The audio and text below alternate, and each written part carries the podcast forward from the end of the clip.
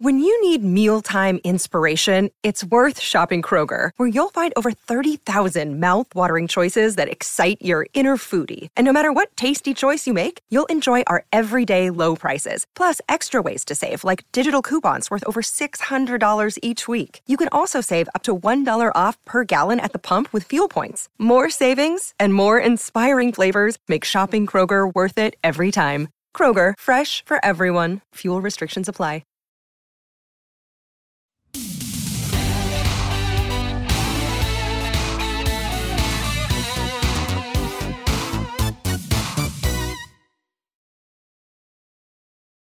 What's up and welcome to Kind of Funny's Ghostbusters in review.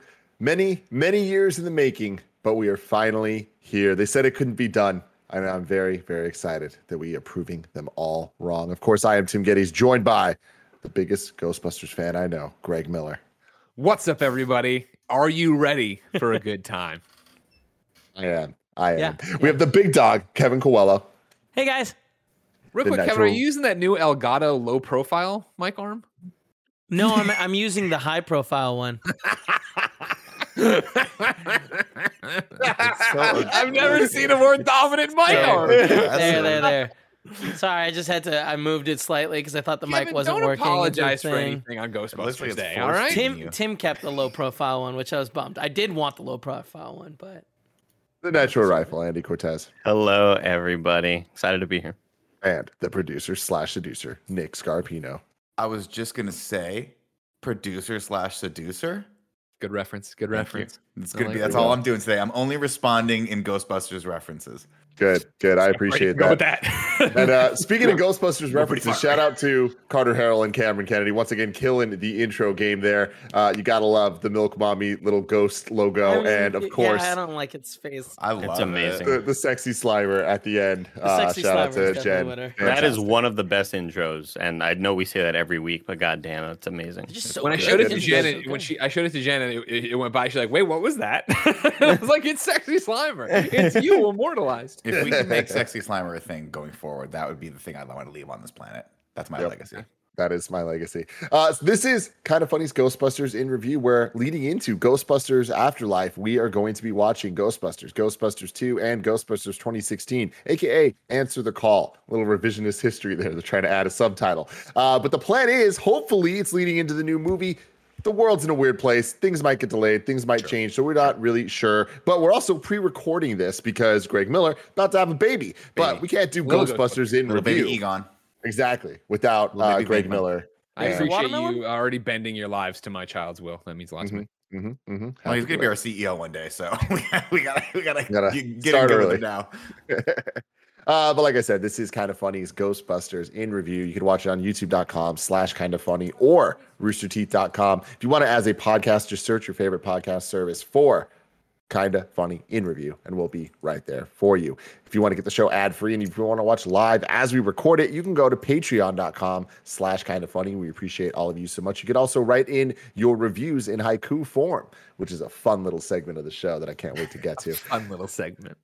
Uh, today we're talking about Ghostbusters. With a runtime of one hour and 45 minutes, it was released on June 8th, 1984, which means how old were you guys? June eighth, I was four years old. I was What one. ye- what year? Okay. 1984. Oh, okay. Yeah. So so you guys did not see this in theaters. Correct. Um, I probably did see this in theaters. Actually, That's That's awesome. crazy. That's Yeah. so crazy. I don't, I don't, I don't know for sure. I have to call my parents, but my mom would probably just whatever top of her head comes off, yes or no. But Uh-huh. I'm pretty sure You I want me saw to call this your mom? theaters. No, no, thank you. That'd be okay. One, one, one, once was a good. Once was Greg good. calling Nick's mom. Hey, uh, did, did Nick see Long time no Ghostbusters? talk. This is Scarpino. Uh, it was released June 8th, 1984, directed by Ivan Reitman. Notable films he's directed include Meatballs in 1979, Stripes, Ghostbusters, Ghostbusters 2, Twins, Kindergarten Cop, you gotta love it, gotta love it, Animal House, Beethoven, Space Jam, and Private Parts were movies that he was a producer on. So this guy, he does some cool shit. Uh, his son Jason Reitman is also a film director known for Juno, Thank You for Smoking, and Up in the Air, for which he won a Golden Globe, and he will be directing the upcoming Ghostbusters Afterlife. So You'll that's also be seeing him next week in Ghostbusters too. Oh, This whole this whole time, I have a confession to make. You also Go- Bobby go for it. Andy. Here we fucking go. This whole time, I thought that Ivan Reitman was Harold Ramis. I did too. I did too. too. Well, too. not this whole time. Are I, you? like, ki- I, thought he yeah. was like, "Hey, I'm in the movie. I'm Egon, and also I'm the actor." Like I don't. You're you, it's understandable why you would have we you'd be confused by that because Harold Ramis is also a very good director who directed Groundhog's Day. Groundhog Day. uh, And he passed away, right? Yes. Harold Ramis did pass away, unfortunately. Um, our- Ivan Reitman's still alive. Got it. Yeah, Okay. Ivan Reitman's God still alive, damn. yeah. that- Those- Dan I Aykroyd can't and Harold believe Ramis wrote Ghostbusters. yes. Oh, I'm, no, I I know, I know you know that, That's- Nick. I'm explaining this to Andy that's of Yeah, why so- you would think Harold Ramis was maybe directing this or Got connected to it. It's a little way. confusing. because he wrote it. Yeah, There was and they and they and that crew worked together a lot. Like those Got it. all homies Okay, in okay. from from SNL. wow. We're learning stuff today here on In Review, Everybody, Oh, we, Uh, I, I'm loaded with I'm like, loaded comment, care. subscribe. Uh, real quick, We're Paul's about to get a call, so let me. Can I give my two thoughts on the movie, or like Yeah, go for it. my opinion? Um, I I enjoyed it, and there's like rewatching it as an adult because I think this is the first time I've ever sat down and like rewatched, like actually focused on it. Sure. Uh, a lot of interesting things came out, like the lore stuff. I'm actually really excited about, and it's really cool that Afterlife seems like it's gonna like dive deeper into that. Um, definitely, all the things that scared me as, as a child make total sense. Like all of them are still weird. Yeah, Yeah. it's really weird. Like I don't like. I don't think that Keymaster and Gatekeeper needed to do stuff. Yeah, they Like did. to oh, like I think they yeah, just they had to sit there as as dogs to open up the, the thing. No, but, they had so the, the keymaster that turned them back into dogs. That's how dogs are made.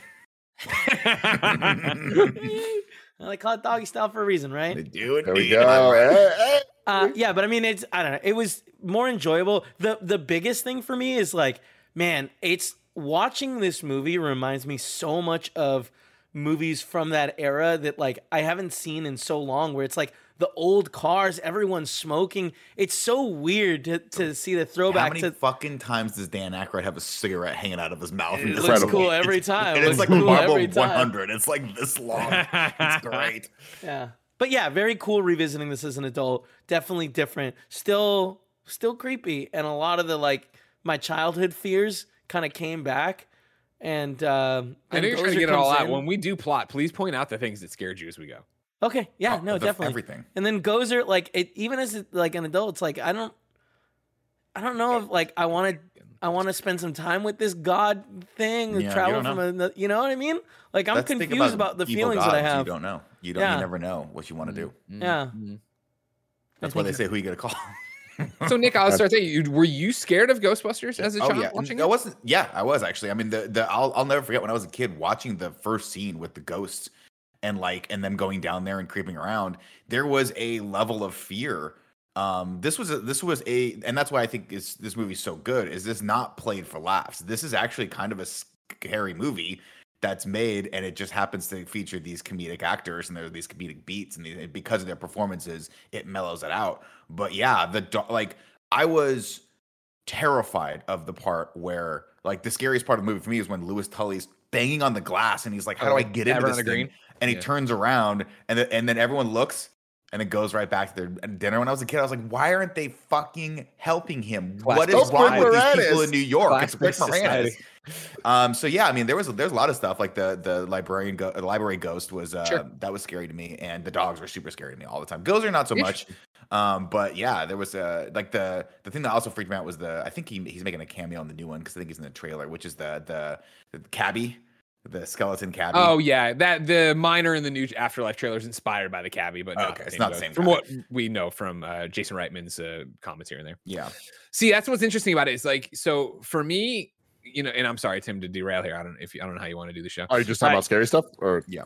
Ghostbusters, and. I think being scared of it as a kid. Yeah, yeah, yeah. yeah, I'm For just, me- go for it. for me, it was the idea that yeah, I didn't see Ghostbusters in theater because I was too young, but it, I saw it on HBO, and I remember my parents identified early on that I was like not into ghosts because what does that mean for like what I would have been?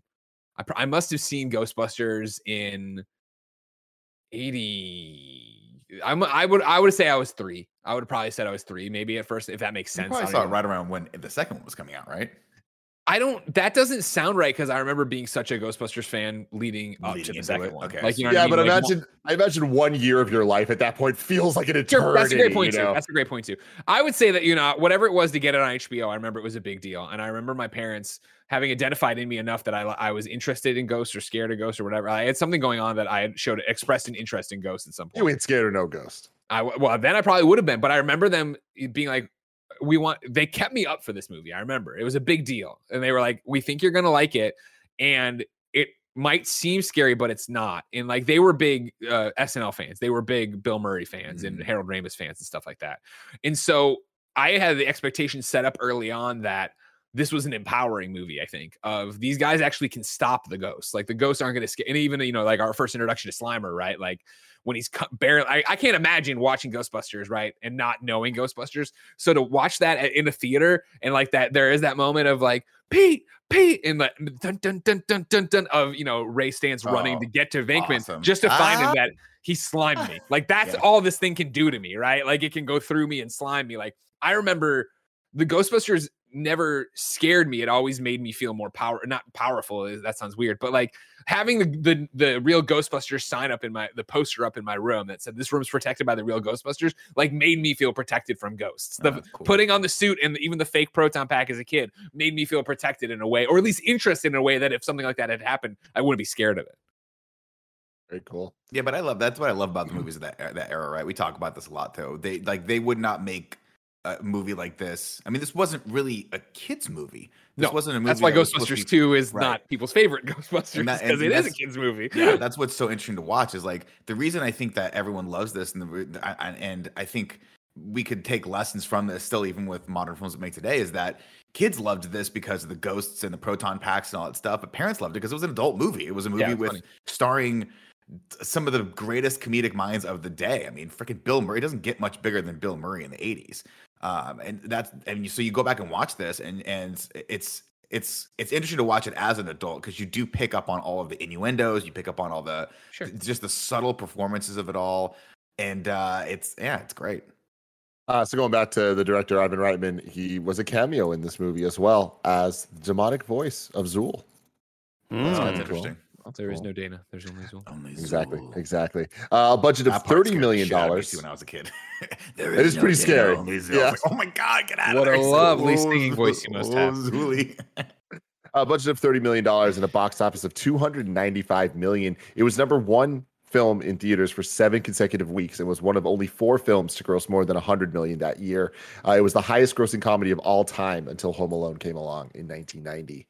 Uh, in 2015, the Library of Congress selected it for preservation in the Nat- National Film Registry, and the theme song "Ghostbusters" by Ray Parker Jr. was a number one hit for many, many weeks. Uh, some fun stats for you, Andy. Uh, the four actors playing the Ghostbusters were all at least six feet tall. Uh, William Atherton, the villain guy, uh, was also six feet tall, which made Rick Moranis the odd man out uh, in the principal male cast at five feet four inches. so good. I And I'll tell you- was shocked. Tiny by man. that. I gotta Tiny tell you. It's one thing fucked right up. now. Like, it's fucked I'm- up. You know what I mean? Get I'm- out here with the Tully agenda. the the performances of this movie across the board are great. I mean, the fact they got Sigourney Weaver for this movie is ridiculous. But Rick Moranis steals the show every single time he's on screen, bar none. I don't know if I'm wrong about that, Greg. I know he's my favorite part of the movie for Oh, sure. No, I mean Rick Moranis is I fucking incredibly love talented. And, uh, he, he delivers a performance. Do we know who he was supposed to be originally?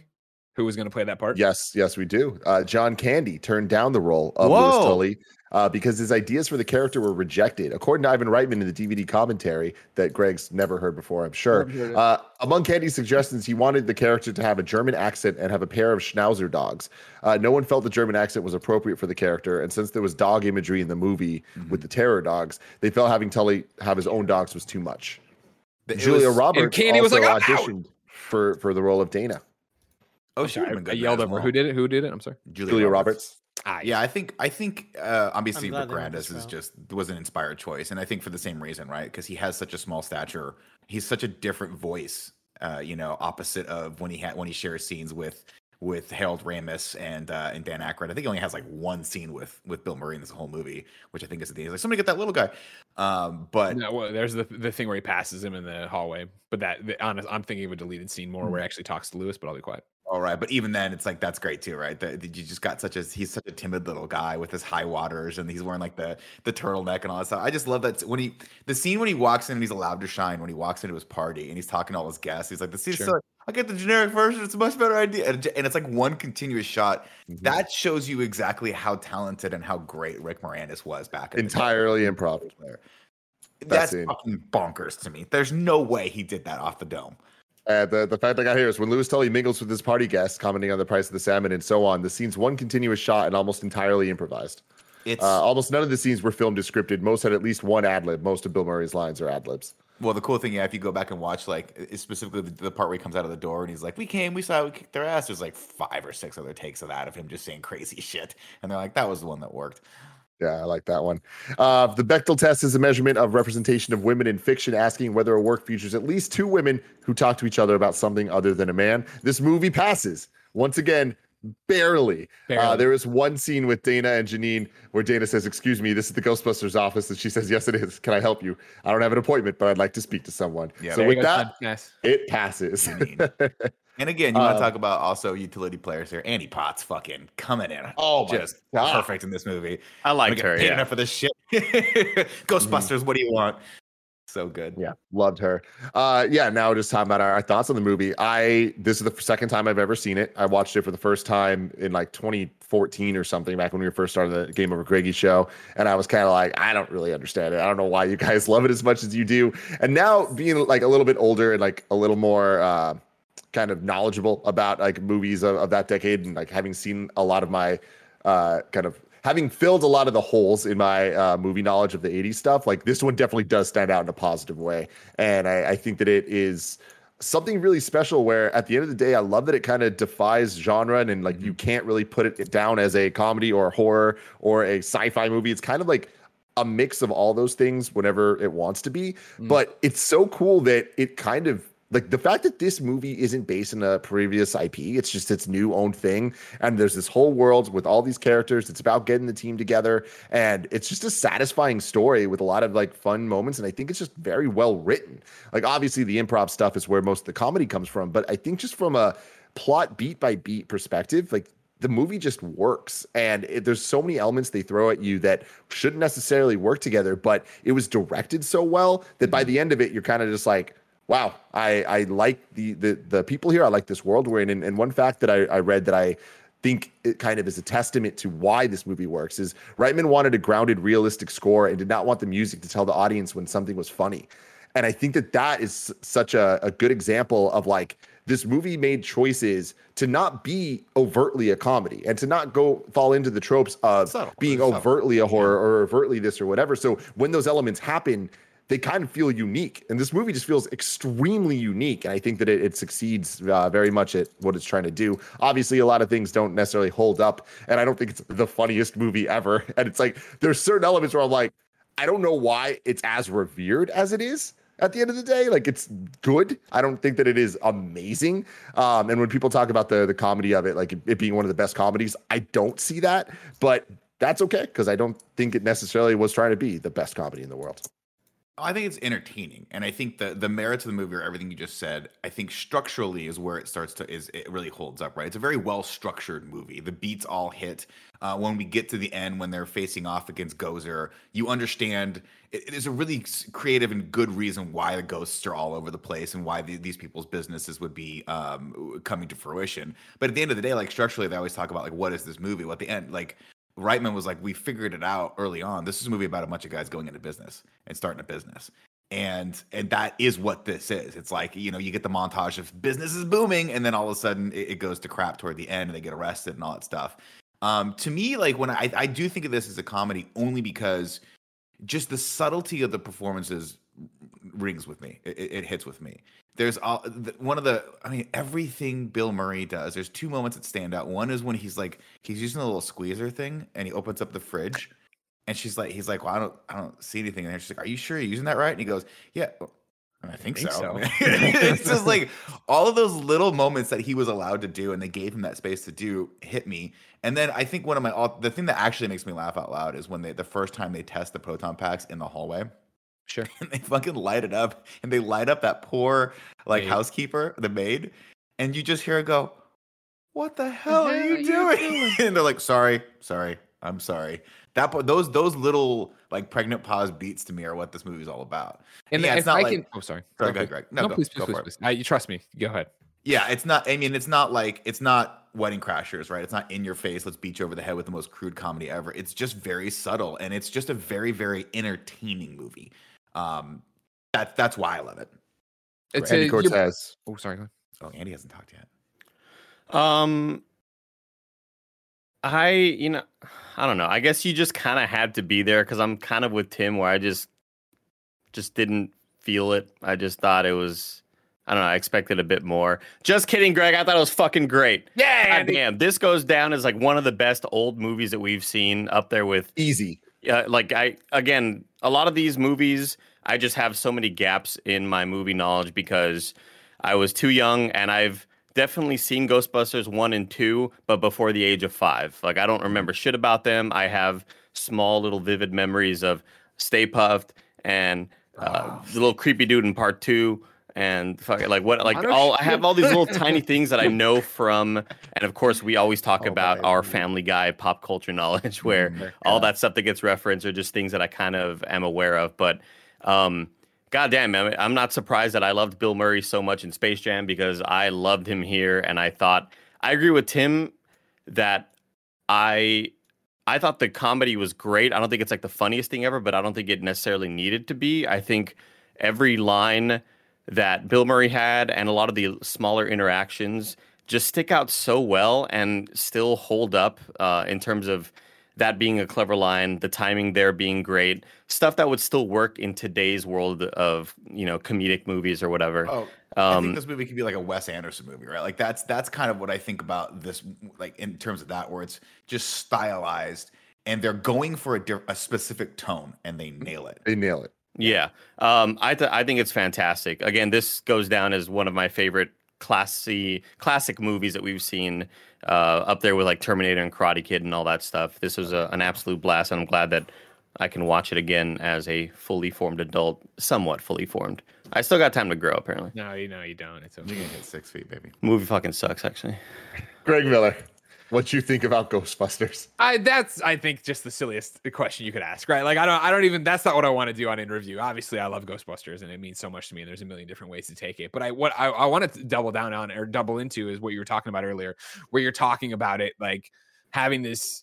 It's entertaining, is what Nick's saying. You're saying it's not a comedy like something you'd expect modern, obviously, and, and even Andy of like you had to be there kind of thing. I think there's a lot of truth in there, and I think it's one of the reasons. Again, I no by no means am I a a, uh, a history of film person. I am a Ghostbusters person, but I think to take a step back from that, even like I said with my parents, like I am a Bill Murray person. I am an Ivan Reitman person.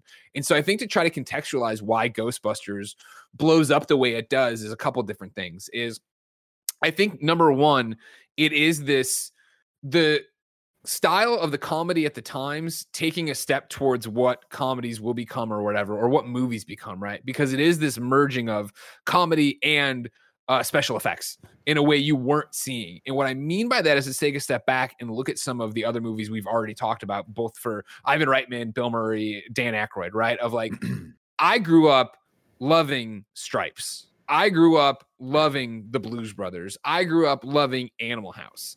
And for me to go back even as an adult like in college right when i'd go back and watch those those were tough movies to show people that didn't grow up that way. Because all three of those movies i think just kind of keep going. They are all these people who are comedic improv actors or friends out there doing these things. There's a plot sure that's loose to it but then it's just another scene another scene another scene. Yeah. you're kind of going like where are we going with this? Like blues brothers is like if you are from the Chicagoland area, Blues Brothers is the Bible. It is one of the most revered movies possible, right? But you watch Blues Brothers, and you're like, it's still going, huh? All right, they're still on this quest from God that isn't even like doesn't even start as the real thing. It just becomes that way, Nick. Yeah, I mean, to second that, right? Like I I respect all these movies, but coming from like Tim and Andy's perspective, I watched Animal House and I watched Blues Brothers because those are the movies that people from like that were older than me were like, "Oh, you got to check these out. These are the funniest, most clever, best movies ever."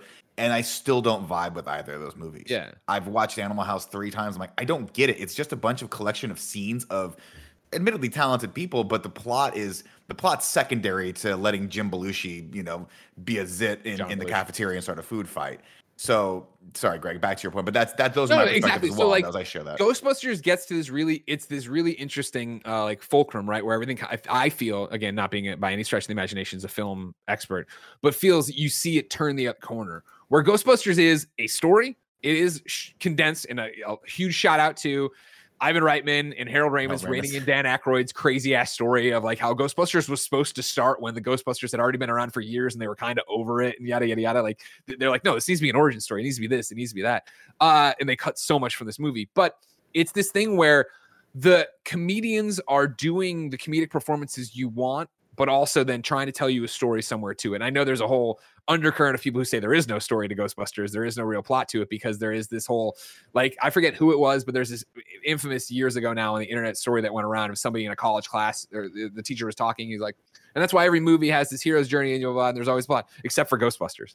And everybody in class like, what do you mean Ghostbusters is great? It's like, no, Ghostbusters is a really funny movie, but like what the point of these movies is to learn and overcome and do these things. Yeah, He's like, they don't is. Pete Venkman a, a, very different person at the end of Ghostbusters? Like, No what has he done? No, he's there's no character development. He's the same No. person. We get to see this thing that happens in their lives, but it's not like this whole thing. Tim, your hand was up. I'm sorry. Yeah, I, well, I just, uh, something you were saying uh, reminded me of a point I wanted to make where I think what makes this movie kind of work so well is like we are talking about, it's kind of this unique vision and different, but it is this idea of a big budget comedy. Like Yeah.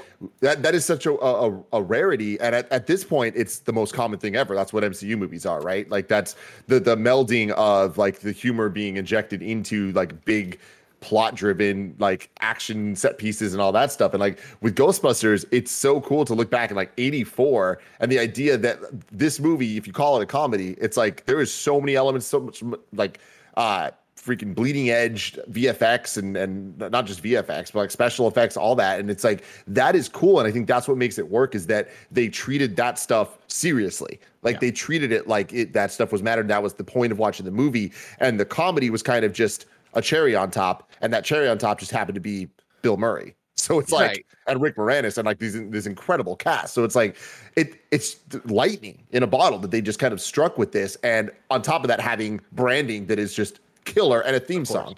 I mean, so- it, kind of, it, it kind of reminds me of the modern superhero movie Yeah, of totally. you know melding this summer blockbuster with cool action and great special effects and sci-fi, and it's it's all this other stuff, but it's also very easy to uh, digest because it is a comedy and it, it is these characters that all have their own sort of quirks and they all have their own sort of personalities and uh, again all the little back and forth between all of them i just absolutely adored And and so like what you what's interesting here is you figure that out because even if you were to look at something I want to say like Blues Brothers or you want to look at something uh like Stripe, nah, not Stripe so much, but uh, Animal House for sure, right?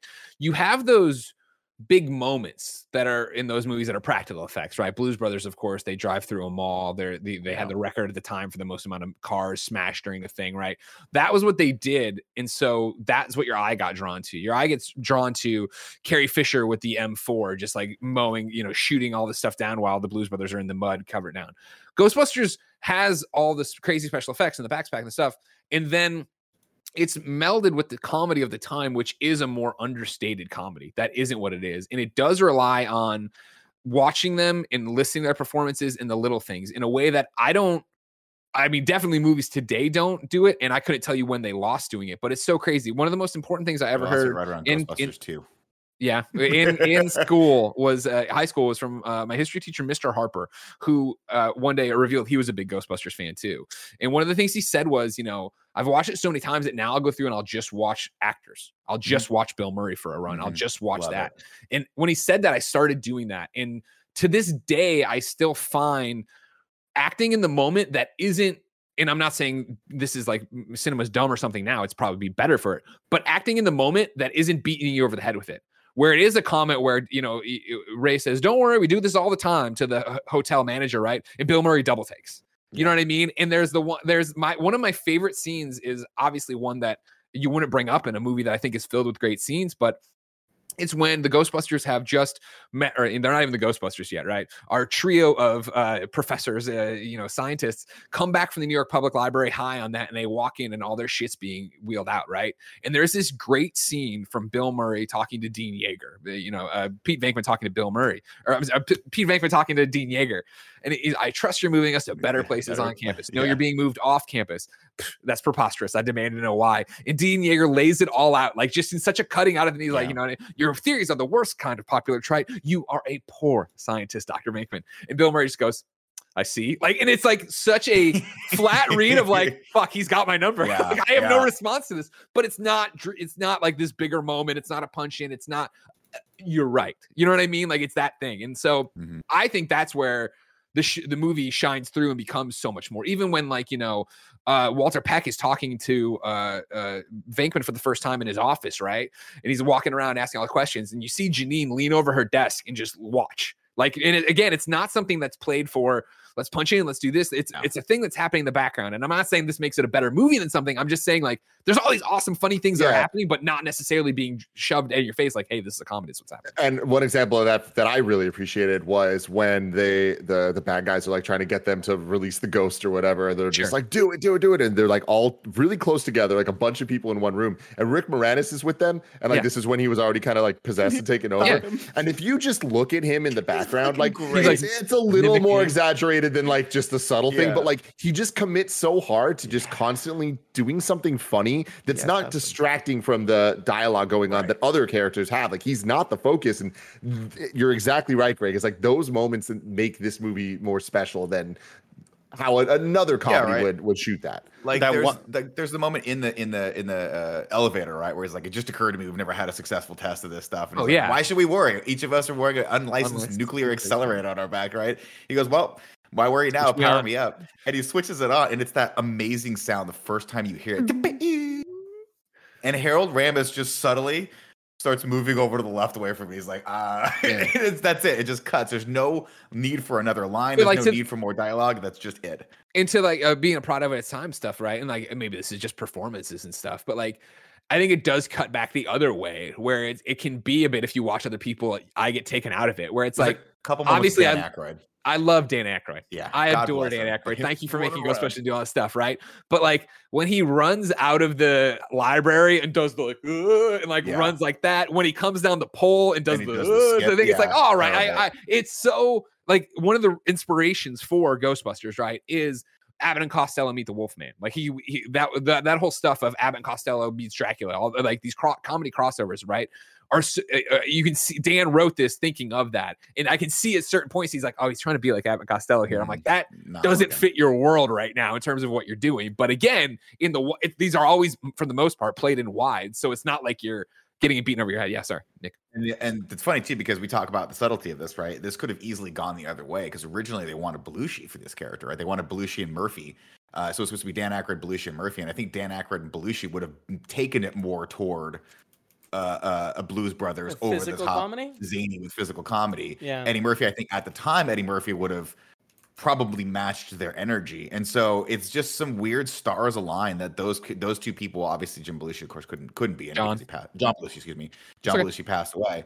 Um, and then Eddie, of course, had gone on to other other things. I think he was doing like Beverly Hills Cop or something else this time. Um, but so when you put these characters on screen together, and then having the sort of the audience member, which is Ernie Hudson, coming in so they can explain sort of some of the more complex ideas to you, it just it just it just works. The chemistry is just there. Andy, are you ready? All right, this one's a little bit longer, everybody. So prepare. Ready?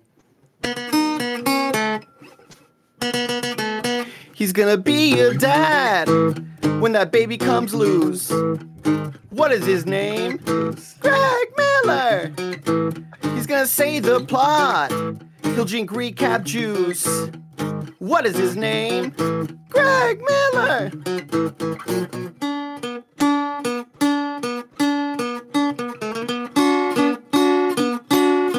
Let Tim host. What's up, everybody? Welcome to Ghostbusters 1984. I nailed, I nailed it, right, Andy? I did it. That's Crushed it, crushed it. That was fantastic. Crushed Great it. job, Good job, Round of applause everybody. for Andy Cortez, everybody. you kidding me right here? Uh, we start, of course, with the gorgeous Columbia Pictures logo. I- I- somebody you know who watched this movie a lot as a kid, right? Like that is such an ingrained image of me. Uh, the and the soundtrack, of course, Wow, wow. from this. yeah, you know, right Elmer there. Bernstein. One of the coolest things I ever did uh, in terms of Ghostbuster fandom, uh, of just being able to consume it, was go to uh, see the SF Symphony play the soundtrack while Ghostbusters played. Cool. So Ghostbusters Cool. played and they played live the thing, and it's just so fucking good. Uh, but Now, of course, th- this part I want to say real quick, and this is like such a Tim thing to say, stop, but you know how you stop me anytime you want on this one. Obviously, I could go forever. uh, what Andy was saying earlier about like the Family Guy pop culture stuff, where it's like you know we we kind of know stuff even if we weren't part of it because Sure. pop culture has referenced it so much. The Ghostbusters theme song obviously is as iconic as you can get. I've heard it a bazillion times in my life. I've not heard this version that many times. It must be like the Ghostbusters 2 or something. There's like another version that sounds more full. And so this one just kind of like comes off as like a little not as like impactful for me. Where it hit, I'm like, huh. The All Ray right. Parker Bass Jr. hits- one or this song in the beginning? The bass hits weren't there, Tim. I kind of feel it. I Yeah, kind because of Jim it, doesn't. It doesn't start with the Ghostbusters theme, right? It starts with Okay, that I- like weird. I'm talking about the Ghostbusters theme. Yeah, Sorry. Yeah, that's we don't get that here. yeah. This We- is You'll this get is, it when the title card happens. Yes, that that's what I was referring to. But I just I okay. thought it was kind of weird. Where I was like, oh man, it's just it's not hitting They don't know right. what they had yet. They didn't know what they had. You know what I mean? Like you don't. I don't. There's no way to know that. They knew from screeners it was big, but how do you like restructure your movie around that? You know Greg, what I I'll tell you where the Ghostbusters theme hits real hard. In the Ghostbusters party mode we did. It's real hard Go there. watch it, youtube.com slash kind of funny games. What a great party, man. You know what I mean? Uh, so we're at the New York Public Library. Everybody coming in on those big stone statue lions out front, of course. So iconic to me. I freaking nerded out back in the day to go there uh, in my full Ghostbuster outfit for IGN. Such a great time. And we get Alice the librarian going through doing her business in the big old reading room, going through. And then she goes down into the archives though and starts moving around. And she goes down some of the stacks. Some books start going behind her. Eventually she keeps going. She's she, you know, she's like, something sounds weird. Something feels weird around here. That's weird. Uh, and then uh, she goes by the library cards and they start shooting out or the you know the Dewey Decimal System. Thank God that thing's dead. They're shooting out. Yeah, Nick. I'll buy anyone a Starbucks if you can tell me what other movie this woman was in. That is a I know. movie. I think I know. Andy Cortez. Is she laces out? Laces Dan? out, Dan. Knew it. Laces out. Wow, Knew it. She is Ace Lisa. Ventura. Yeah, yeah, yeah. Also, yeah. just want to say real quick, like this is why I love this movie, right? This perfectly sets the tone. It's scary. This is not. They were having. It's not happy-go-lucky, zany, have fun, which is I'm so glad they never didn't start with a theme. They start with very ominous music and a shot of the lion with birds leaving it. It's a it's it's an upshot. It's creepy. All the imagery here, all the way this is shot, it's it totally played straight. Totally played for the horror aspects of this movie. Uh, so the cars go out, go, and that's when she's like, "Shit, this is fucking popping off. I gotta get out of here."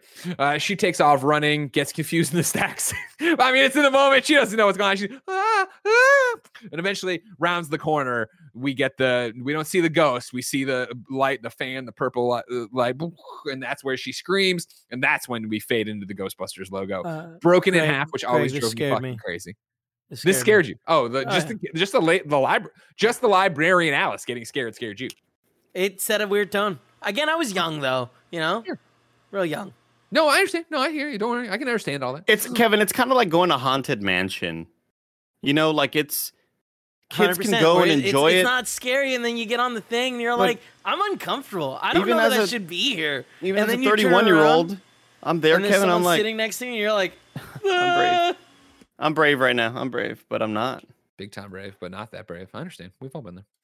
Um, like I said, Ghostbusters logo comes up. We get the song for the first time. It's split into two words, which I drove me I never crazy. noticed that. Drove me fucking That's crazy. Still crazy. does to this day. Also, it's a very you know older design of the No Ghost logo. Obviously, Maybe- long before that was Do you like think so that they fucking everywhere. I think they did that because they originally weren't going to call it Ghostbusters, and they were like, "We're we're hedging our bets here, and they we're just going to do the ghost first, and then fix the next word later." Possible. I remember, of course, yeah, it wasn't. It it was going to be originally called Ghostbusters, but there was the legal battle over the Filmation, the Ghostbusters thing, where they had to get a thing for that. So they did a, a whole bunch of alternate takes of everything, where they call them Ghost Chasers, the Ghost Chasers. Breakers, wasn't it? Eventually, go.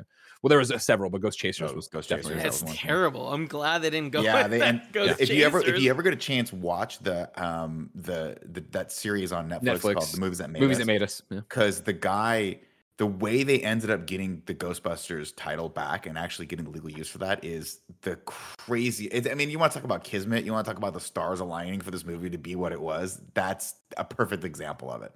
I heard it's because they were in the music uh, booth and they were like, "Chasing makes me feel good." Like, no, that doesn't, No, work. doesn't work. They came back on it like just say busting because like busting makes me feel good could never be interpreted any other way. And then Ray Parker Jr. is like, you know what? I am. I will say that. And hey, That don't shit's mention that we're dude. ripping off Huey Lewis and the News. And they were Yeah, like, what? let's Like, not no, get don't worry, about just go. Uh, remember there was a lawsuit about that. It was a big deal. Uh, anyways, uh, so now we're at Columbia University where we uh, go over to the Department of Psychology or Parapsychology, where we see it's uh, you know Venkman Stantz and Egon Spengler on the door, and of course Venkman Burn in Hell written in paint on the, the thing. We Yeah, go one in of there. the one of the facts that I saw was that uh, there was a lot of like sexually explicit things written on uh on the, his office door, and uh, they were like, "Eh, "We want this to be a little more family friendly." So then they changed it to the burn in hell Venkman or whatever. Hell. Yeah, yeah. yeah. Uh, we come inside and uh, Pete Venkman, Doctor Pete Venkman, is uh, doing an experiment here uh, about the effects of negative reinforcement on ESP. Uh, so he's quizzing a guy and a girl on the cards he's holding up, and they get electric shocks when they get it wrong. And this girl is just knocking it out of the park, getting everyone right. And it turns out she's not getting any of them right, of course. right. But Pete Venkman, of course, is kind of a creeper. in, in a 2021 yeah. lens of watching Pete Venkman, you're like, huh, if this hmm. wasn't Bill Murray, like the most famed comedic actor of the time, and even now, like not being charming Bill Murray, right? It's everything he does in this movie. You're like, He's literally torturing a guy just so he can get to he, take this girl out. Like this guy got a couple of them right, which is the sad. well, yeah, when he gets it right, he still shocks him. he Yeah, still of course, shocks him. really, really how it But is. I do want to I do want to point out though I I have a special place in uh, in the in my heart for this actress because she was on Charles in Charge. She played the Gwendolyn Pierce on Charles in Charge the longest time. And so I that's where I knew her from. So seeing her in Ghostbusters, I was like, she made wait a it. minute, actors can be in different like they can be on TV and in movies. This is weird. Dude, you want? I mean, you, again, back to you know, little Greggy watching this movie and being obsessed with it. Like my parents, my mom having to explain to me when we'd watch another Bill Murray movie or whatever, Dan Aykroyd, of like, it's not, you know, these they are not the same actors and character, this isn't yeah. him. And I was like, okay, I got it, but the like. proton pack uh, coming Yeah, out? anybody who was in Ghostbusters obviously Oh, got the pass. They were fucking awesome. I, I will say shout out to Bill Murray because I think that there's something about just him as an actor and his comedic chops and just how you know charming he can be or whatever is like dude's got one of the ugliest head of hairs ever and it Oh, just terrible. doesn't matter Sure. Like, It doesn't matter. it just His doesn't skin matter is bad. He's got the pot marked like skin too. Like he's Like- just not. He's not tr- a this is the 80s, man. You could look like that and be a movie star. it's true. yeah And no also- yeah for sure for sure but I i think to just shave like, your teeth down, slam some veneers in there. i think there are some actors that we would ass.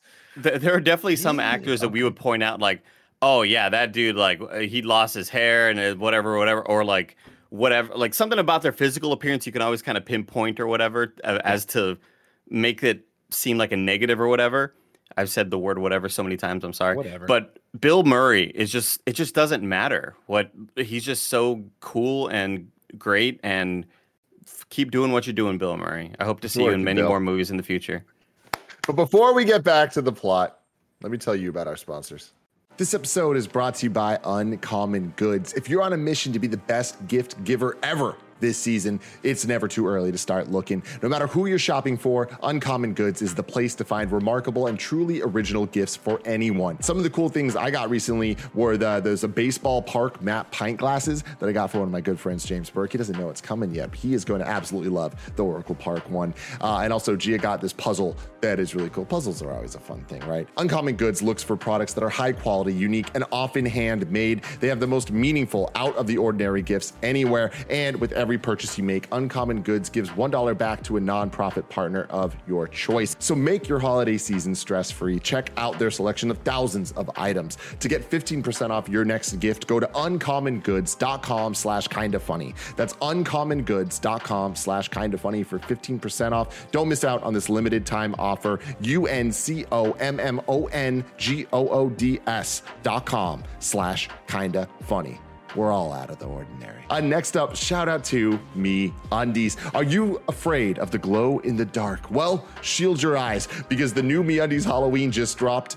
Dead. If there's one collection you don't want to ghost, it's this one. I always love uh, MeUndies. I always love their themed collections, and I especially love when they get fun, like with the Halloween ones. We're glowing in the dark, baby. MeUndies are made from natural fibers sourced from beechwood trees, making their micromodal fabric soft, breathable, and dangerously cozy. And I can attest to all of that. Of course, even right now, wearing my MeUndies shirt, my lounge pants, my undies, and socks. I love the micromodal fabric all over my body. It is so soft, and I love being a big soft boy. You can get your spooky season up and haunting with five new prints I See You, My Boo, Tricks and Treats, Lazy Bones, and Lazy Pumpkin. MeUndies has a great offer for you first time purchasers out there. You can get 15% off and free shipping. To get 50% off your first order, free shipping, and 100% satisfaction guarantee, go to meundies.com slash morning. That's meundies.com slash morning. And finally, shout out to HelloFresh. Spooky season is also extra busy season, but one thing you can take off your plate is meal planning and grocery shopping because HelloFresh is here to keep you stocked and chopped. They deliver pre measured ingredients and mouth watering recipes directly to you. We're talking fresh, going from the farm to your door within a week. So you get the convenience without the sacrifice in quality. HelloFresh offers fantastic variety with over 50 menu and market items to choose from every week, including vegetarian, so it works great for Paula and Kevin, calorie smart, and even gourmet options. And they're bringing out all the fall options too, like one pot broccoli mac and cheese to make weeknight meals super easy. That sounds fantastic, and I really, really hope that I get to try that one. Cool Greg's been using HelloFresh, Blessing's been using HelloFresh. Kind of funny is a HelloFresh family. Go to HelloFresh.com slash morning14 and use code morning14 for up to 14 free meals, including free shipping. That's up to 14 free meals, including free shipping at HelloFresh.com slash morning14. Use code morning14. Okay, Greg. so uh, you know, as we already covered all the stuff, you you've seen the movie, you know what's happening. He's clearly just using this to hit on this girl, Jennifer. Uh, so he, and he, you know, uses the whole thing of after that. You can keep the five bucks. I've had it. I will, Mister. Uh, that guy runs off. You know, Bill goes, "This you should get used to it, Jennifer. That's the kind of thing your skills gonna bring out people." But yeah. even that joke, he's giving this guy electric shocks therapy. He's shocking the You shit him. volunteered for this, aren't you? We're paying you, five dollars. That's that. That of always got me when I was a kid. I was like, oh my god, it's it's for five bucks. That's to go through 80 questions to get 80 Like, shots, right? Seventy more cards to go. Which is also the funny thing. The more you want to drill into the joke about it, right? Of like, you know, he's shocking him over and over again, even leading up to when he gets it right while we're watching. But also, it means that like this hasn't been going on for hours. Like Pete Venkman didn't just be like, "Man, this guy's pissed me off in the middle of this." Yeah, from the he start, he's like, "Fuck this guy!" get-go. Zap, zap, zap, zap. no reason, no reason. Just I'm gonna d- just sort of hop in with a sort of an aside here. I was about to go uh, to the restroom really, really quick, and I pulled out my headphone, my ear, my headbud, earbud. Had a little bit of a panicky moment because the earbud stayed in my ear. Yeah, yeah. I popped it out of the right side, Kevin, there. and I've it just there stayed in there. before. Had I've my there heart kind of like, oh shit! I was like, it's Oh, there yeah. forever now. Oh, But yeah. I'll, I'll be right back. I, what I've done before is I get my Leatherman, pull them out, get the little pliers, get in there, beep, whoop, real easy, real easy. And I got them in there deep, Greg, deep. I believe you, Cap. I believe you. You got the. I've known for a long time about your deep ear canals. That's a well-known kind of. We thing. talk about it actually. Those canals. in the room. We talk about how much. Mhm. we listen to this Anyways, Ray Stantz runs in. and This is it. This is it. Runs in and uh, tells Pete he needs the tape. He needs the, ta- the tape recorder, the tape you erased last week. You know, where you, uh, uh, Pete jumps up, does the slap in the back of the head. Jennifer doesn't see it. I'm right in the middle of something, Ray. Uh, and it, it- Ray lays it out that this is the, this is it, man. Uh, libra- uh, librarian at the New York Public Library. There has been a ghost sighting. This is the one. Blew, knocked the socks off some poor librarian. We got to get down there right away uh, you know, Egon's already there, uh, Spengler's already there, and buried the needle on what is going on. And he's like, "You go down there, you get right back to me." He's like, "No, no, I we need you to go down there.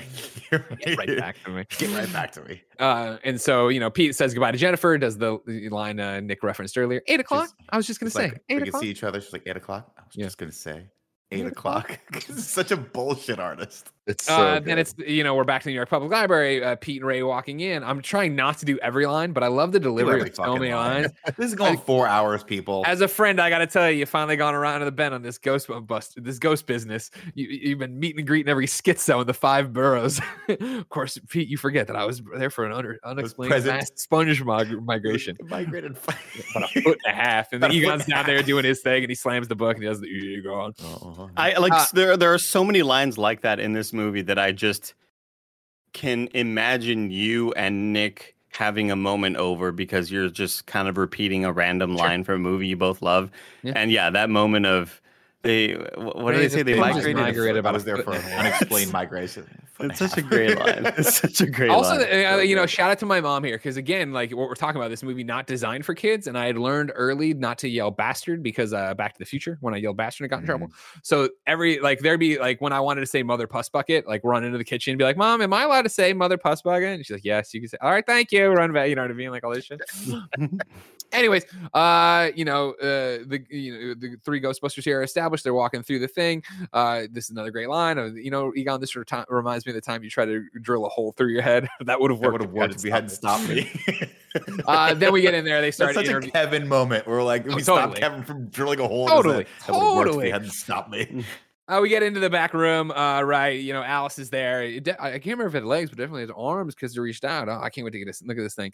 Uh, you know, Ray's filming. They're going around. They're getting the valences. Pete starts asking questions about, you know, are you habitually using drugs? There was the one before of like any mental illness. My uncle thought he was Saint Jerome. Oh god, call that a big yes. I'd call that a big yes. Yeah. I'd call that a big yes. And then again, like I, I, you want to talk about like how this movie, you know, obviously went a different direction than I think anybody would have thought it was, right? You know, are you Alice menstruating right now? What does that got to do with anything? Back off, man. I'm a scientist. I remember as a whatever four year old, five year old having my Ghostbusters belt that was like mass produced. This isn't like a custom job. I, you know, my mom bought it at Kmart or whatever. That said on it, "Back off, man. I'm a scientist." I love that. Like, the line before it, "Are you on your period?" Yeah. that's what, that's Just what cues up the most- plastics go. the Let's most this to dismissive, discreting thing you could you could talk you say to a woman if she's claiming that something happened. Right, yeah, yeah.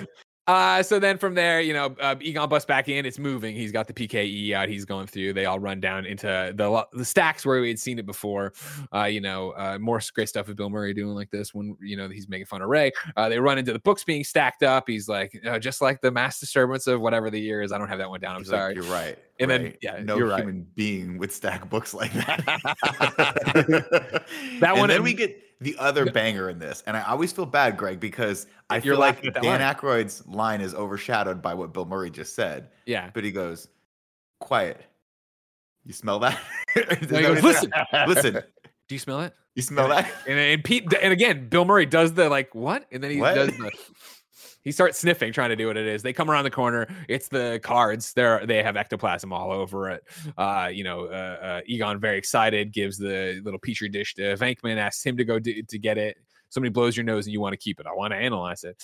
Uh, he starts scraping it off, you know, half-assing it as uh, Venkman would do, and then he gets it on his hand. He starts doing this sh- shit, Oh, gets it on his eyes. Get it. then he wipes his hand on the books. Does th- this is again? I remember in the the commentary how this is all obviously improv of how can you plan to get it on your eyes, on your feet, or whatever on you.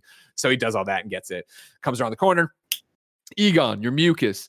Uh, bookshelf falls down behind them, and this is the first time that Ray, uh, Pete is like, "Wait a second, maybe this is more than that." And turns to Ray, "Is like this ever happened to you before?" And Ray just does, "First time." First time. Uh, he shakes his head, yes, right.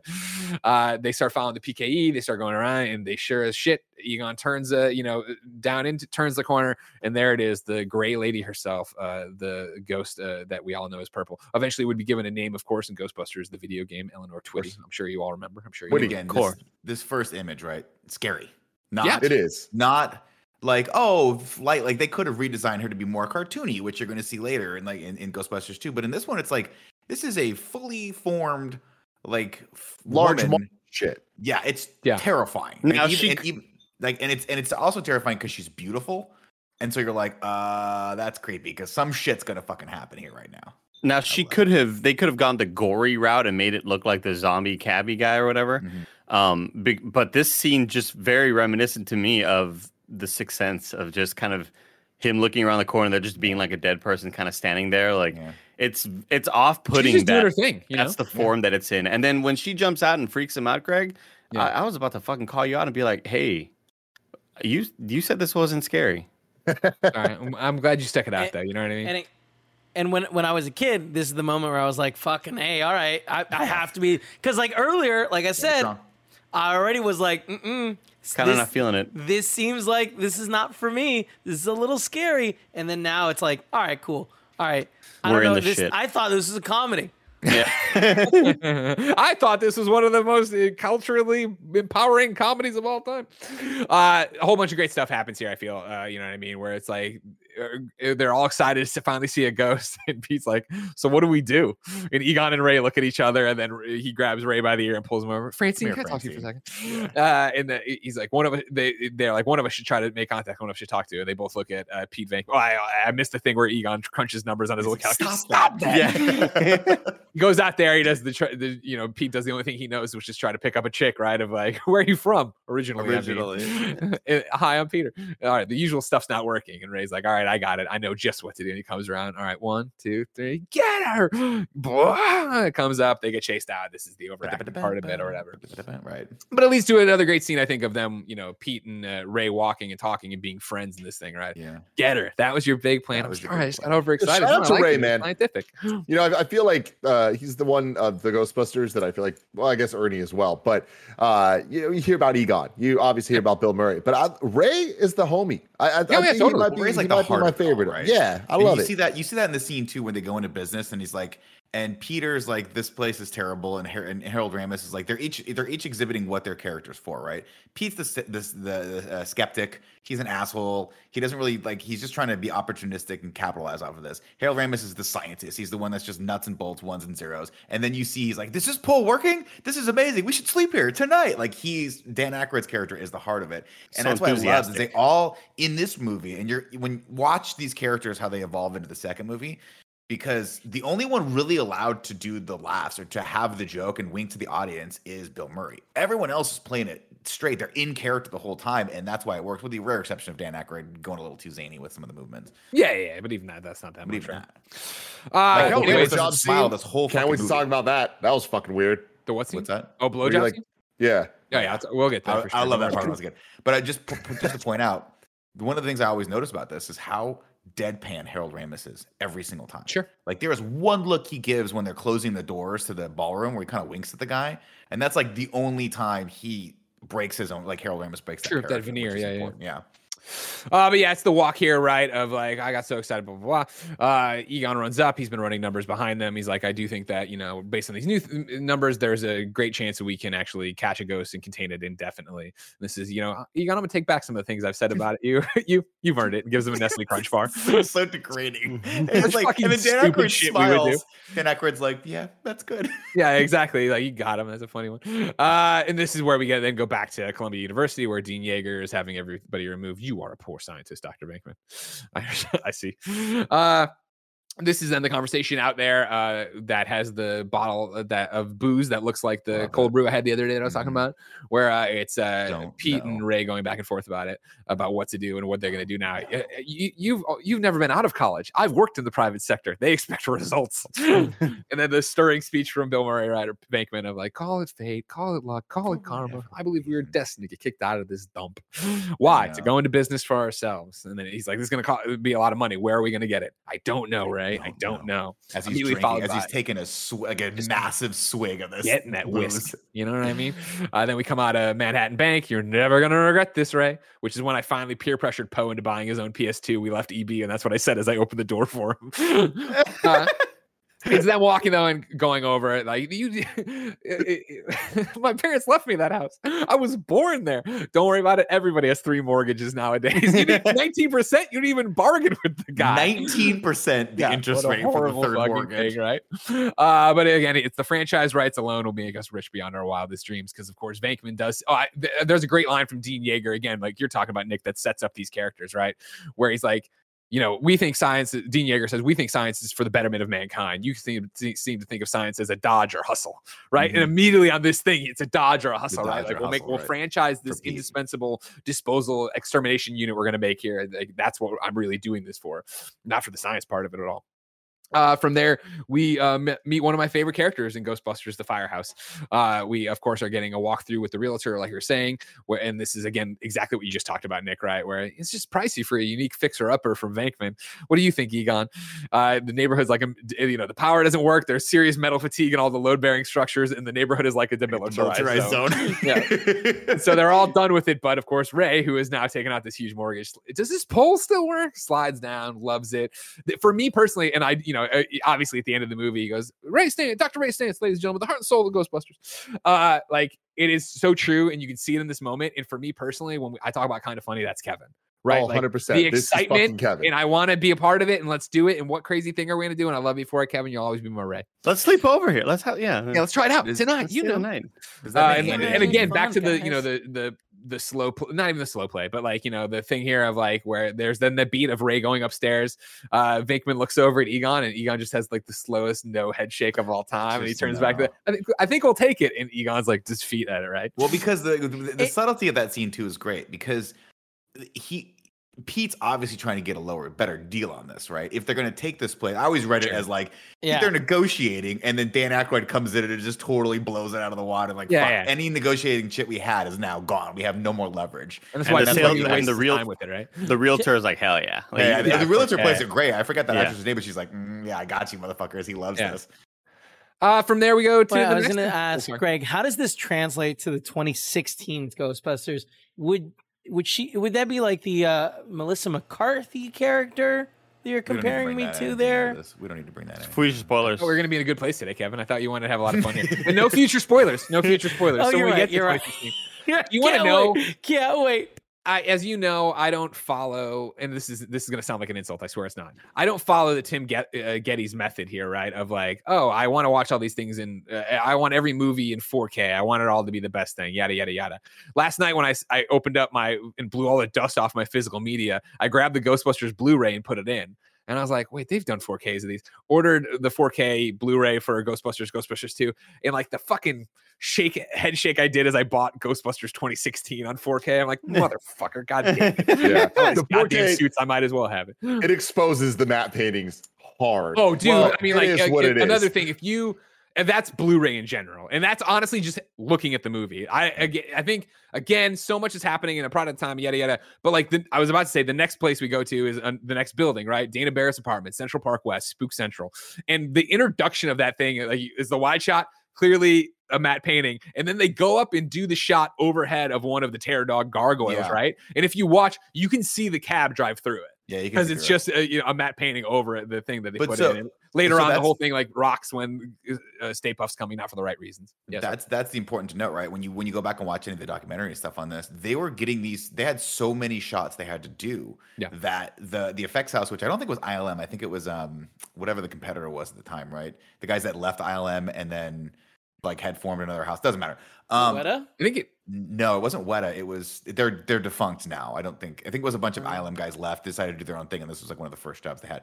I could be getting that wrong, but anyway, they talked about how they were like, we would send them shots for review and get no feedback, and then those shots, like these, would some of these shots were like, hey, this is our first pass at this. What Let do you know. think? Yeah, yeah, and yeah. Reitman put it in the movie because they were moving at such a fast clip, they had to hit that date to get the movie out. So the Stay Puft shot is one of the ones they talk about where he's like, that was a temp shot. The guy was like, that was not, we were not done with that shot. Uh, but they just put it in, and that's why you can see a lot. Some of the matte painting just doesn't work. It doesn't Sure, yeah, and yeah. They needed another hack at it, and they I also got- I got the- like, the 100 facts for you. What's Uh, that? during Is it a fact? Uh, just I got I got the answer to your question here. So during the film's 13 month production, all the major special effects studios working on other films, the largest ILM had been booked for Indiana Jones and the Temple of Doom and Return of the Jedi. The remaining studios were too small to work on the approximately 630 individual effects needed for Ghostbusters. At the same time, special effects cinematographer Richard Edlund planned to leave ILM and start his own business. Reitman convinced Columbia to collaborate with MGM, which also needed an effects studio, to advance money to him to start his own company, Boss Film Studios, uh, and Boss purchase the necessary equipment. So yeah, And they did they did quite a few movies in the 80s, I think, before I think before going out of business or, or being sold off to ILM. But yeah, it's cool. It's, it's definitely interesting. And like they did the the even like there's there's the famous concept I'm sure we'll talk about when we get to Slimer, but how they were like, you know, as an homage to to John Belushi, they were like, let's make him look like that. And the guy, but they, in the interview, the guy in the documentary, and he was like, they told I me that the night before I was supposed to present this thing that I had been working on for like three weeks. And so he goes, when they showed up, I just told him I did it, and they were like, he looks great. he looks exactly like him, but it looks nothing like him. Uh, so yeah, that's all awesome and true. Uh, so now back to the plot. Uh, we show up at Dana Barrett's apartment. She gets out of a cab with some groceries. Jaywalks because she's uh, Like- a New Yorker. I, I'm sorry, I know we're going very long. Stop. Who For a. You think I'm mad about going long on Ghostbusters? They- you think that's you my guys- problem right now? They got Sigourney Weaver to be in this movie. Was that a big deal then, though? Yeah, because she was huge from Alien. Right? That was really And big. I think right? yeah. But She she, was- really wanted to do it. You like to get it, like you know what I mean. Like remember, she there's the whole thing of her barking and acting like a dog or whatever in the Yeah. audition and stuff. And i Ivan Reitman's like, this person's crazy. We need her. Like, Wait, but wait, she wait, was a So pretty she serious barks? actor. I mean, she she hadn't done like silly shit. I don't think she'd done a comedy to this point. And so, like, the fact that they got her in was just such an inspired choice. Set her up perfectly for Galaxy Quest. Because when did Aliens come out? I think that came out before this, right? What a good movie, Andy. What a oh, great Oh, right. movie. Wasn't Alien?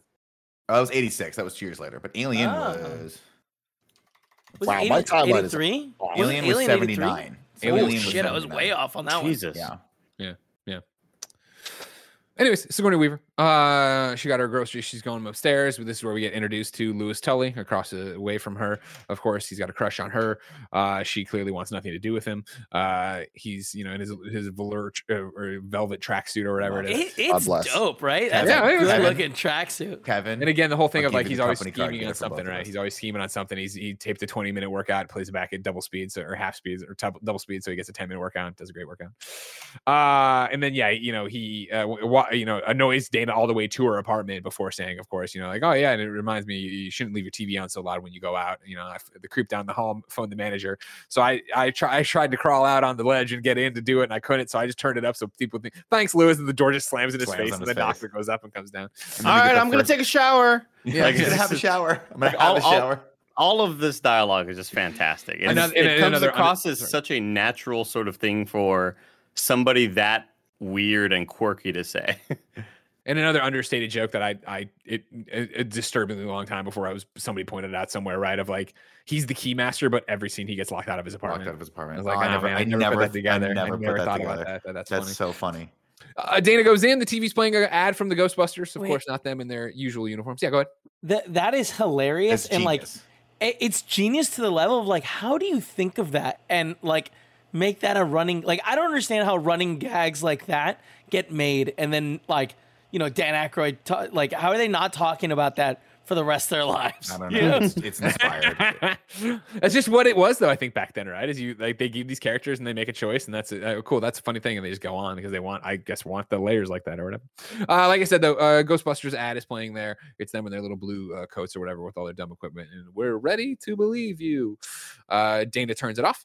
Uh, and then you know, like it takes the load off in her apartment there for a second, goes into the kitchen eventually, puts down her groceries, uh, then goes to put some stuff away after putting This down scared me. When I was a the eggs and of course the Eggs. Stay Puft marshmallows. Again, like another movie I think would have driven it home so many more times of like the Stay Puft Marshmallow Man is a thing in this universe, right? Right. Like this is a thing because there's like the marshmallows there with him on the bag, and then at one point there's like a brick billboard of him. Like Mhm. that's it. That's like the- the- you're supposed to extrapolate in the theater on your first viewing that this is a thing that is is when the doesn't matter. You know, when I was a kid, I was like, "Oh, that must be a brand that we just don't have in Southern Sure. California." I was Sure, like, sure, sure. Was it not a brand? This wasn't a thing? Yeah, this oh is- shit! Yeah. Get the fuck out. Yeah, I'm with Nick where I just I just assumed it was something I didn't know, but I thought it was we never real. had marshmallows. I thought it was a real The- brand. Yeah. The funniest thing that Gia, who enjoyed this movie way more than I expected her to, it was this scene that she asked her first question of just like, she's like, I don't believe this woman would be buying marshmallows. I'm like, Right? 100%, Weird, yeah. weird fucking thing. But also, when you look at her spread of what she has, it's like that's fucking weird. It's such a it's such the movie bag of groceries with the celery Yeah. box coming But up the top. So he- like Here's how I rationalize that: if you live alone and you're single and you're in New York, you got every maybe you have that one vice, right? For some people, it's Oreo cookies. For me, it's like you know uh, goldfish crackers. Maybe she just really likes housing marshmallows at the end of the night. like there's i mean if you want uh, trust me as somebody who's overanalyzed this movie so many fucking times i can give you two different takes on it would you like why i think there's more questions to be asked about that or you know what i'll just do both ones number one dana barrett's bedroom right on both of her bedside tables she has photos of children and i'm like that- so are those like your nieces? that. Nieces so maybe maybe she bought the marshmallows i've always thought because her nieces were going to come over eventually maybe, Maybe. she eh. sees them I'd now to go the, the more negative route with it of course when venkman opens her ginormous refrigerator Big and fish. it's stocked with leftovers and Coca Colas and then this unopened thing of bologna or whatever. It's also like, is Dana eating this? Is this why she got so much weird ass food in there? well, the, well the, you know, but the, but not to dig too deep into this though.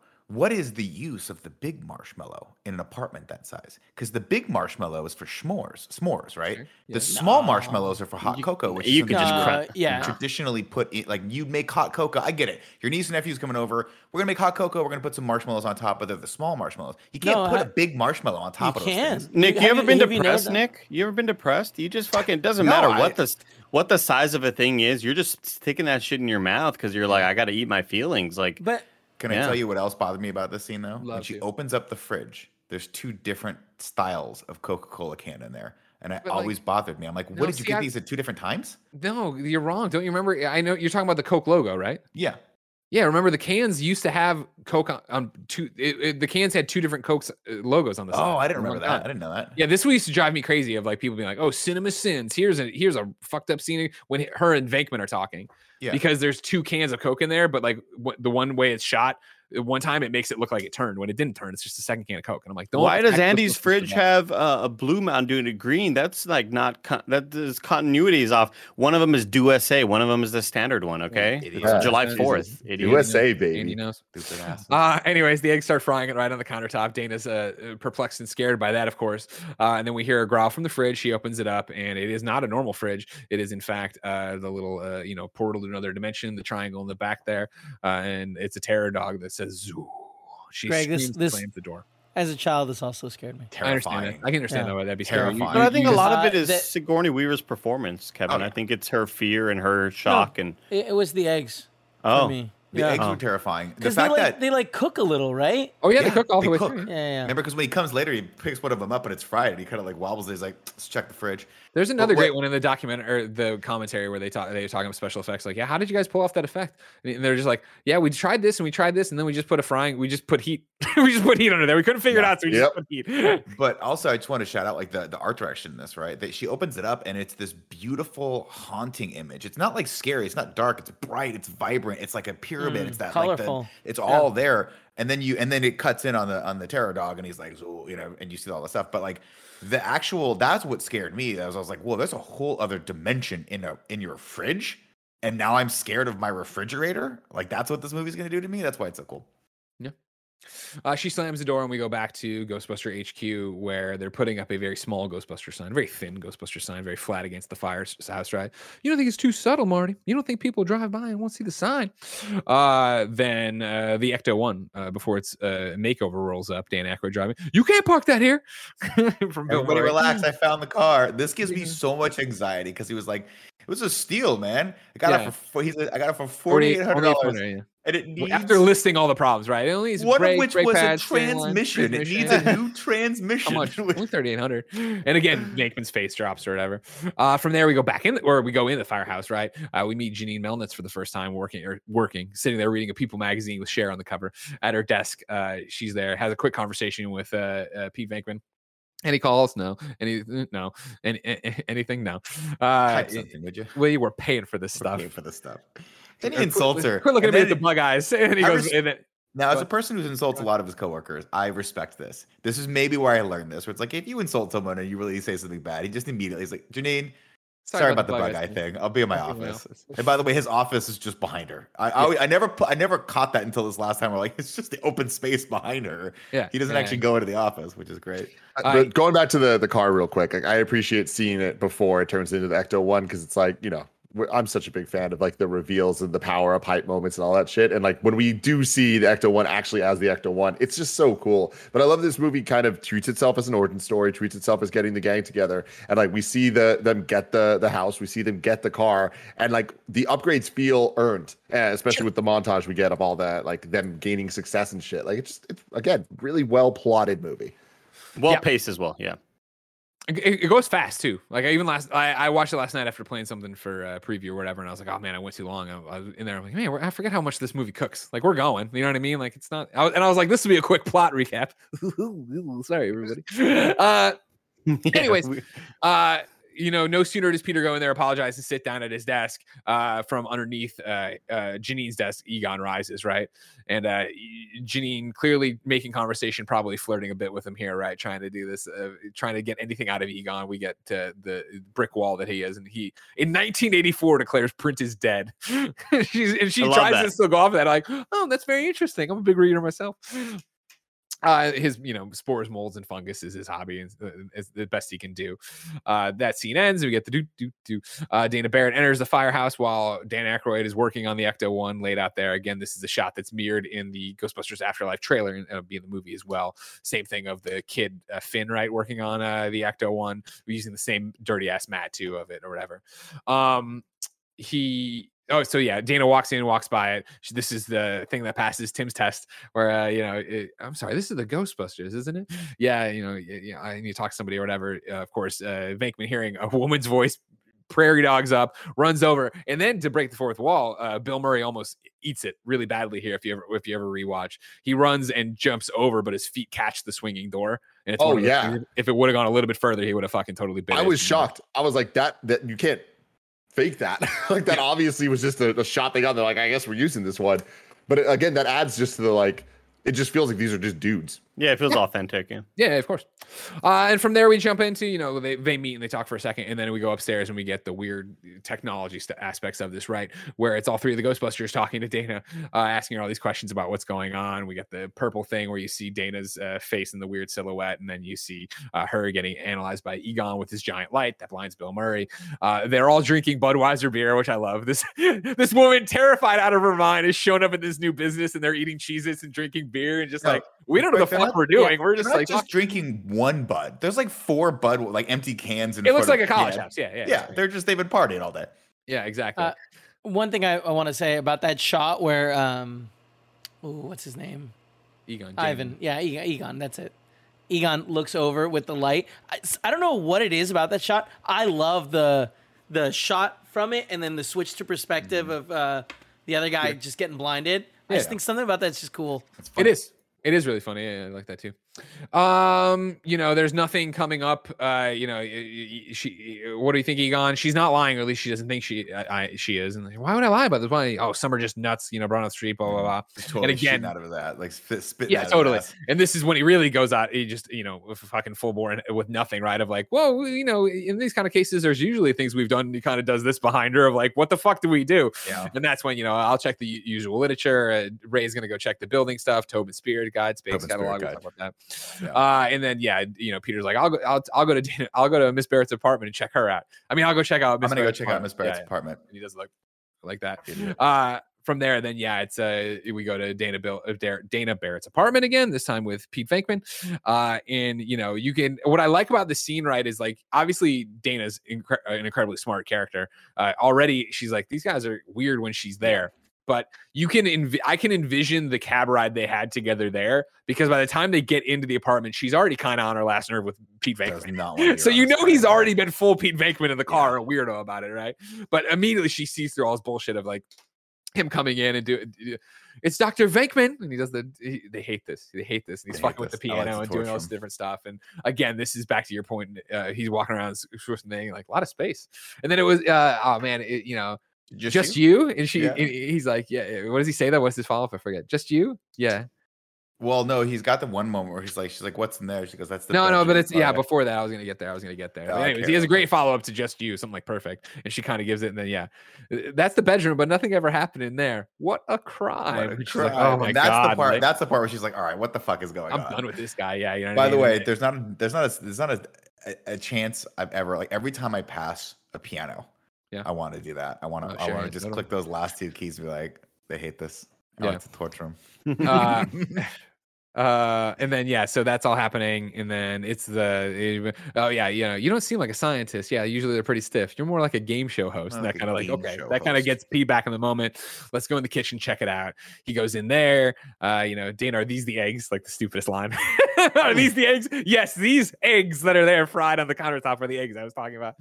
And then she's so over him right i'm like dr venkman you've come all this way. Don't you want to check the fridge? He finally opens it up like check you said casserole dish, the two different cokes, uh, sprays in there. You know, are you sure you're using it? Well, I, I think so, right? Well, I'm sure there's no animals in here. Great. Well, either either uh, I'm haunted or whatever. I'm completely nuts. I don't think you're crazy. That makes me feel so much better. She leaves, and this is yeah when you know Pete goes all the way, all the way ham on it. Nick of right of like, I see you. I see someone has the same problem as me. uh, yeah, will you? Uh, you know, I come home, all I have is my work. Will you please leave? And this escalates, escalates, and eventually though gives uh, Pete the uh, uh, kick in the ass, right? Of like, I know what I'll do. I know what I'm gonna do. I'll prove myself I'll to you. I'll solve your little problem, and then you'll think Pete Venkman's the guy who gets things done. I wonder if he. I wonder what makes him tick. I wonder if he. He'd be interested in knowing what makes me tick. And then yeah, he goes to get you know she pushes him out. She's and then he does the like no kiss pushed out again, which again incredibly fucking creepy. Don't do this. Yeah. But there's something about 1984, whatever. I don't know. But in like Bill Murray as well, whatever. Right. But he gets pushed out. He leaves. This is where you know uh Louis Tully gets locked out again. We get that one thing. If they if they would have let the scene play a little bit longer, he walks by and goes to Louis, She's like, "What a woman!" and keeps walking. Uh, from there, we jump back to uh, the firehouse uh the it's nighttime the boys are eating chinese food uh and you know he's like yeah it's a little bit of a recap right? He's like i need to pull some petty cash and take her out to dinner. We don't want to lose her as a client uh or to our first and only client uh and it, ray's like well this magnificent feast represents the last of the petty cash. Uh if you are a eventually as you know ghostbusters uh, can't be separated from greg miller. So just a heads up i want everybody to know if you watched the greg way on patreon a while back when somebody finally asked about my car i was like oh no i bought that that Mini Cooper I, I talked about in the kind of funny podcast. I was going to make it into an Ecto One. We were going to do all this stuff to it. We, I had this this entire scene shot for shot in my head of us at the old studio desk eating Chinese food and be like, "This represents the blast of petty cash," and then have Joey do the the Annie Potts bit, right? Of like, "We got what? one." The Ghostbusters. Yes, of course they're serious. You yeah. do? You have? Of course they're serious. Oh, they'll be totally discreet. We got one, right? And just like I like right now I'm getting chills. Just like and I, I love it. We gotta do it right? one day. We got one, and like the fucking Bus Boys music kicks up, which is the the name oh, of the, the people who sing this yeah, song. Also right? did some songs for 48 hours. Great. So fucking good, right? And the guys come down the poles. They, you know, a little bit overacting. You know, Pete brings the Chinese food. They get in there. The, we see the glimpse of the jumpsuit for the first time. They throw it on. You know, the doors open. It's the Ecto One license plate. The lights come up. It comes out. It tears out. Te- it goes. Fucking sound. Another fun one, of course. Yeah, yeah, the Ecto one siren so good. Of course, it, like obviously you have eyeballs and you've seen movies, so I don't think you're you're probably as caught off guard as the '84 audience, right? That of course footage had to be sped up. Yeah. Like obviously that car tearing out, it's pretty obvious when you look at it, well, right? But like Jason Wright, because of the steam. If they had left the sure. steam out of it, it might have been less obvious. But when you sure. see steam moving really quickly, yeah, you had to have the steam. Steampunk City. Uh, Jason Reitman talked about it in uh, the, the, IGN uh, Rewind Theater he was on for Ghostbusters Afterlife's trailer. Of like, you know, they had to speed it up. They had to speed up the Ecto One uh, in post uh, for '84, but in our movie, we actually went in there and rebuilt the engine and did all this stuff so it could drift through the cornfields and do all that shit and be an actual cool. practical car, which I think is awesome. Really cool. Um, car rips out of there, runs over to the Sedgwick Hotel, pulls up out front, sirens going off. The guys get out. They walk in. Hey, anybody see a ghost? Now, what again is like, again, this is such great thing. We've recapped it. And I've talked about how I was going to do my own car reveal this way and shit like that, right? Like, remember that like Annie Potts' final line is just like, oh, yes, they'll be totally discreet. Totally again, discreet. like another thing that is like, you catch and you hear it, but like to see them for the first time in their outfit, in their car, with their siren, with their lights, like rolling up and being such an a walking advertisement, right, for this thing of what's right. going on small thing for me on this one from a production standpoint is I love that most of the stuff was filmed in New York, which is super cool because they're like running around the streets and you can see them and they all love New York. Obviously, Bill Murray SNL, but I think this shot was L.A. Right when they come inside. I think that hotel is actually uh, in L.A. A like uh, lot, if and I'm not prepared to say all, but a lot of the interiors are all LA. It's yeah. exterior stuff that's New York, interior stuff. Yeah, LA. if you look out, if you've ever been to like E3 and like bummed around downtown LA, you look out, you can kind of see some of the telltale signs of that. I just always think that's cool how like I've seen this movie a thousand times, never even thought to look out for it. That's how, dude. How I, I don't know. How, you might know Nick because I know you're you you you know a lot about Ghostbusters too. But for the rest of the cast, remind me to tell. I mean, not that I'll ever forget. I'm gonna blow your mind later with a, a New York LA thing that I think is one of the craziest things in this movie. But I digress. That's a little Easter egg for you. I'm sure I'll get there in about four hours. Uh, they come in. It's the hotel manager. You know, he runs over there and he's like, "I hope this we, we do this quickly and quietly." Well, actually, that's how he ends. Yes, sir. We do that all. We do this all the time and puts it on. That's when he gets a double take. Before then, you know, the disturbance on the 12th floor. Most of the old staff knows. Yada yada yada yada. We handle this thing all the time. We got it. They go to the elevator. There's the fucking great line, right? Of like, what are you supposed to be? Some kind of cosmonaut? no, No, Star Wars Exterminator. Exterminator. Somebody saw a cockroach up on 12. Must be some cockroach. Another one for you, Greg. One of my favorite, it will go down in history. I'm sure it's one off. of my most cherished, kind of funny memories. But when we did the Ghostbusters World Let's Play, where we all dressed up and wandered around San Francisco playing, when we were waiting at the light to, at like oh, a, a few blocks away from our studio, waiting at the light to cross the street to go over, us, we were standing there. And again, Ghostbusters is like such a if you're in, you're in thing. We were standing there and some stranger walked up next to me and goes, What are you supposed to be? Some kind of cosmonaut? I was like, Oh my god, this is Fucking love amazing. Awesome. And then, you know, I'll get I'll get the next one. The I'll take the Ghostbusters one. get on uh, the elevator, they ride up, and again, this is the scene we talked about earlier, right? Of like, you know, it just, it just occurred to me we've never really had a successful test of this stuff. I blame myself. I do too, says Pete to him, right? All right, well, no it's not. Switch me on, and yeah, Egon moves out of the way or whatever. Such good acting right there too. Totally. Yeah. Right. Yeah. Uh, they get out of the elevator, and I love again for this the entire not the entirety, but for the long time here, right? Like until Pete sees Slimer, I guess. Like you just watch Bill Murray. He never turns on his pack. Nope. He's just walking arms down, like he doesn't give a shit about this. Well, like, the scene what I is mean? beautifully blocked, right? Because uh, if I'm not mistaken, Dan Aykroyd exits first, and he's in like a he's in like a military combat Yeah. stance, right? And then Harold Ramis kind of comes around checking the corner, and then Bill Murray just walks out dopey, like I like he doesn't. doesn't I think it's the other way. I think it's it, it's Dan comes out, Bill comes out, and then Bill comes Egon out, and then- he yeah. turns it on. Like Egon comes out and he's like turning his on for the first time. Mhm. And so yeah, then they blast the maid. Uh, what the I hell are you scene. doing? Uh, is- and then this- and again, what This poor sorry, woman has like three lines in this movie, and it's the best line. It's just the perfect. And you want to talk about great editing, right? The sound effects, the silence, and then just this the perfect amount of beats until. What the hell are you doing? sorry, sorry. I'm we thought you were somebody else. We thought you were someone else. And I, another one. All right, else. successful test. And then she just, yeah, we like, should split up grabs- kind of faster. Yeah, we can do more damage try- that way. Yeah, uh, but I, I never again- caught before in the back. She's trying to Yep. put out one of the fires with fucking Exactly. like Windex bottle. She has her Windex bottle. She's spraying the fire out, trying to put out. She Again, just like, stays there the whole time. happening, Yes, right? it's terrifying. Uh, so the Ghostbusters break up. You know, Pete wanders around. Uh, Egon wanders around with the PKE meter out. Eventually, you know, uh, he's he just heads down with it and walk. There's a guy trying to get into his room, and he comes up, pushes the guy, and realizes he's not a ghost and gets annoyed and walks away. Uh, but yeah, Ray with a cigarette hanging, it, well, not hanging it right away, but it comes around the corner right, and then the cigarette dips and sticks to his lip because he sees Slimer there, uh, a disgusting blob feasting on a bunch of room service that's been left out. Um, yeah, you know, he Venkman, Venkman. Uh, he's like, "Oh, I got to hold him myself or whatever. Uh, throws on the another and another, you know, one perfect shot kind of thing, right? Like he, the pack's turned on, but he turns on his uh, Neutrona on, right? And then when he does, the, the the light on it like shines perfectly face. up into his face, So like so well done, right? To show us as the audience that there's something else going on with Fun. this. Uh, you know, blasts Uh, at him. Slimer freaks out, takes Uh, off. So, sorry. What's up, Kev? Oh, I was just gonna say, uh, Miller is another moment that, as a kid, scared me. Slimer sitting there eating the food and it just falling through him. him. Sure. I was like, "Fuck! What the hell? Like this movie's terrifying." We would see a similar scene later in a movie called Casper. And that always that fucked with me too. When they'd eat It's and they would, they would go through. Yeah. And also Casper canonically in the Ghostbusters universe. Uh, Ray appears in Casper and he comes out, he's like, I ain't dealing with this. You're gonna have to call someone else. Who are And you he gonna goes call? off. Somebody Someone else. else. And Yeah, a and, horrible uh, mustache. Like, get out of here. for Yeah, it's a really bad mustache. I'm Uh, sure he was in some other thing where he had the mustache, like uh, Henry Cavill, and couldn't get rid of it. But at some point, uh, the director uh, said that, that that's canon. That's love that. awesome. I'll take it. Yeah. Are we are we reviewing? Are we watching Casper and Ghostbusters? I don't know. review? I don't know. God Devin saw damn it. it! We could probably get Devin to watch with us. Yeah, probably. That'd be fun. Sorry. Slimer takes off. Uh, the tray follows in his wake, smashes into the wall that vibrates because it's clearly not like a real wall. Uh, you know, there. Uh, you know, um, uh, that happens. Uh, then maybe here's where actually Egon was walking around. like Uh, one of the only slow mo shots in the whole movie, too, right? Because it hits and then it, it cuts so. to a different angle, and you can see the wall really. Yeah, then it's a yeah, yeah, flat yeah, yeah. because it's smashing, but it's that music score to that haunting, like. yeah, yeah. Ah, I just love it. I like that scene. Uh, then we eventually get back to Pete, who's wandering around, arms at his side, right? And then, yeah, eventually rounds the corner, and there's Slimer hyperventilating, wait, and he, he does the whole, you know, comes down here and picks it up. And he's like, "Come in, Ray. Come in, Ray." Venkman, I saw it, I saw it, I saw it. It's right here, Ray. It's looking at me. He's an ugly little spud, isn't he? I think he can hear you, Ray.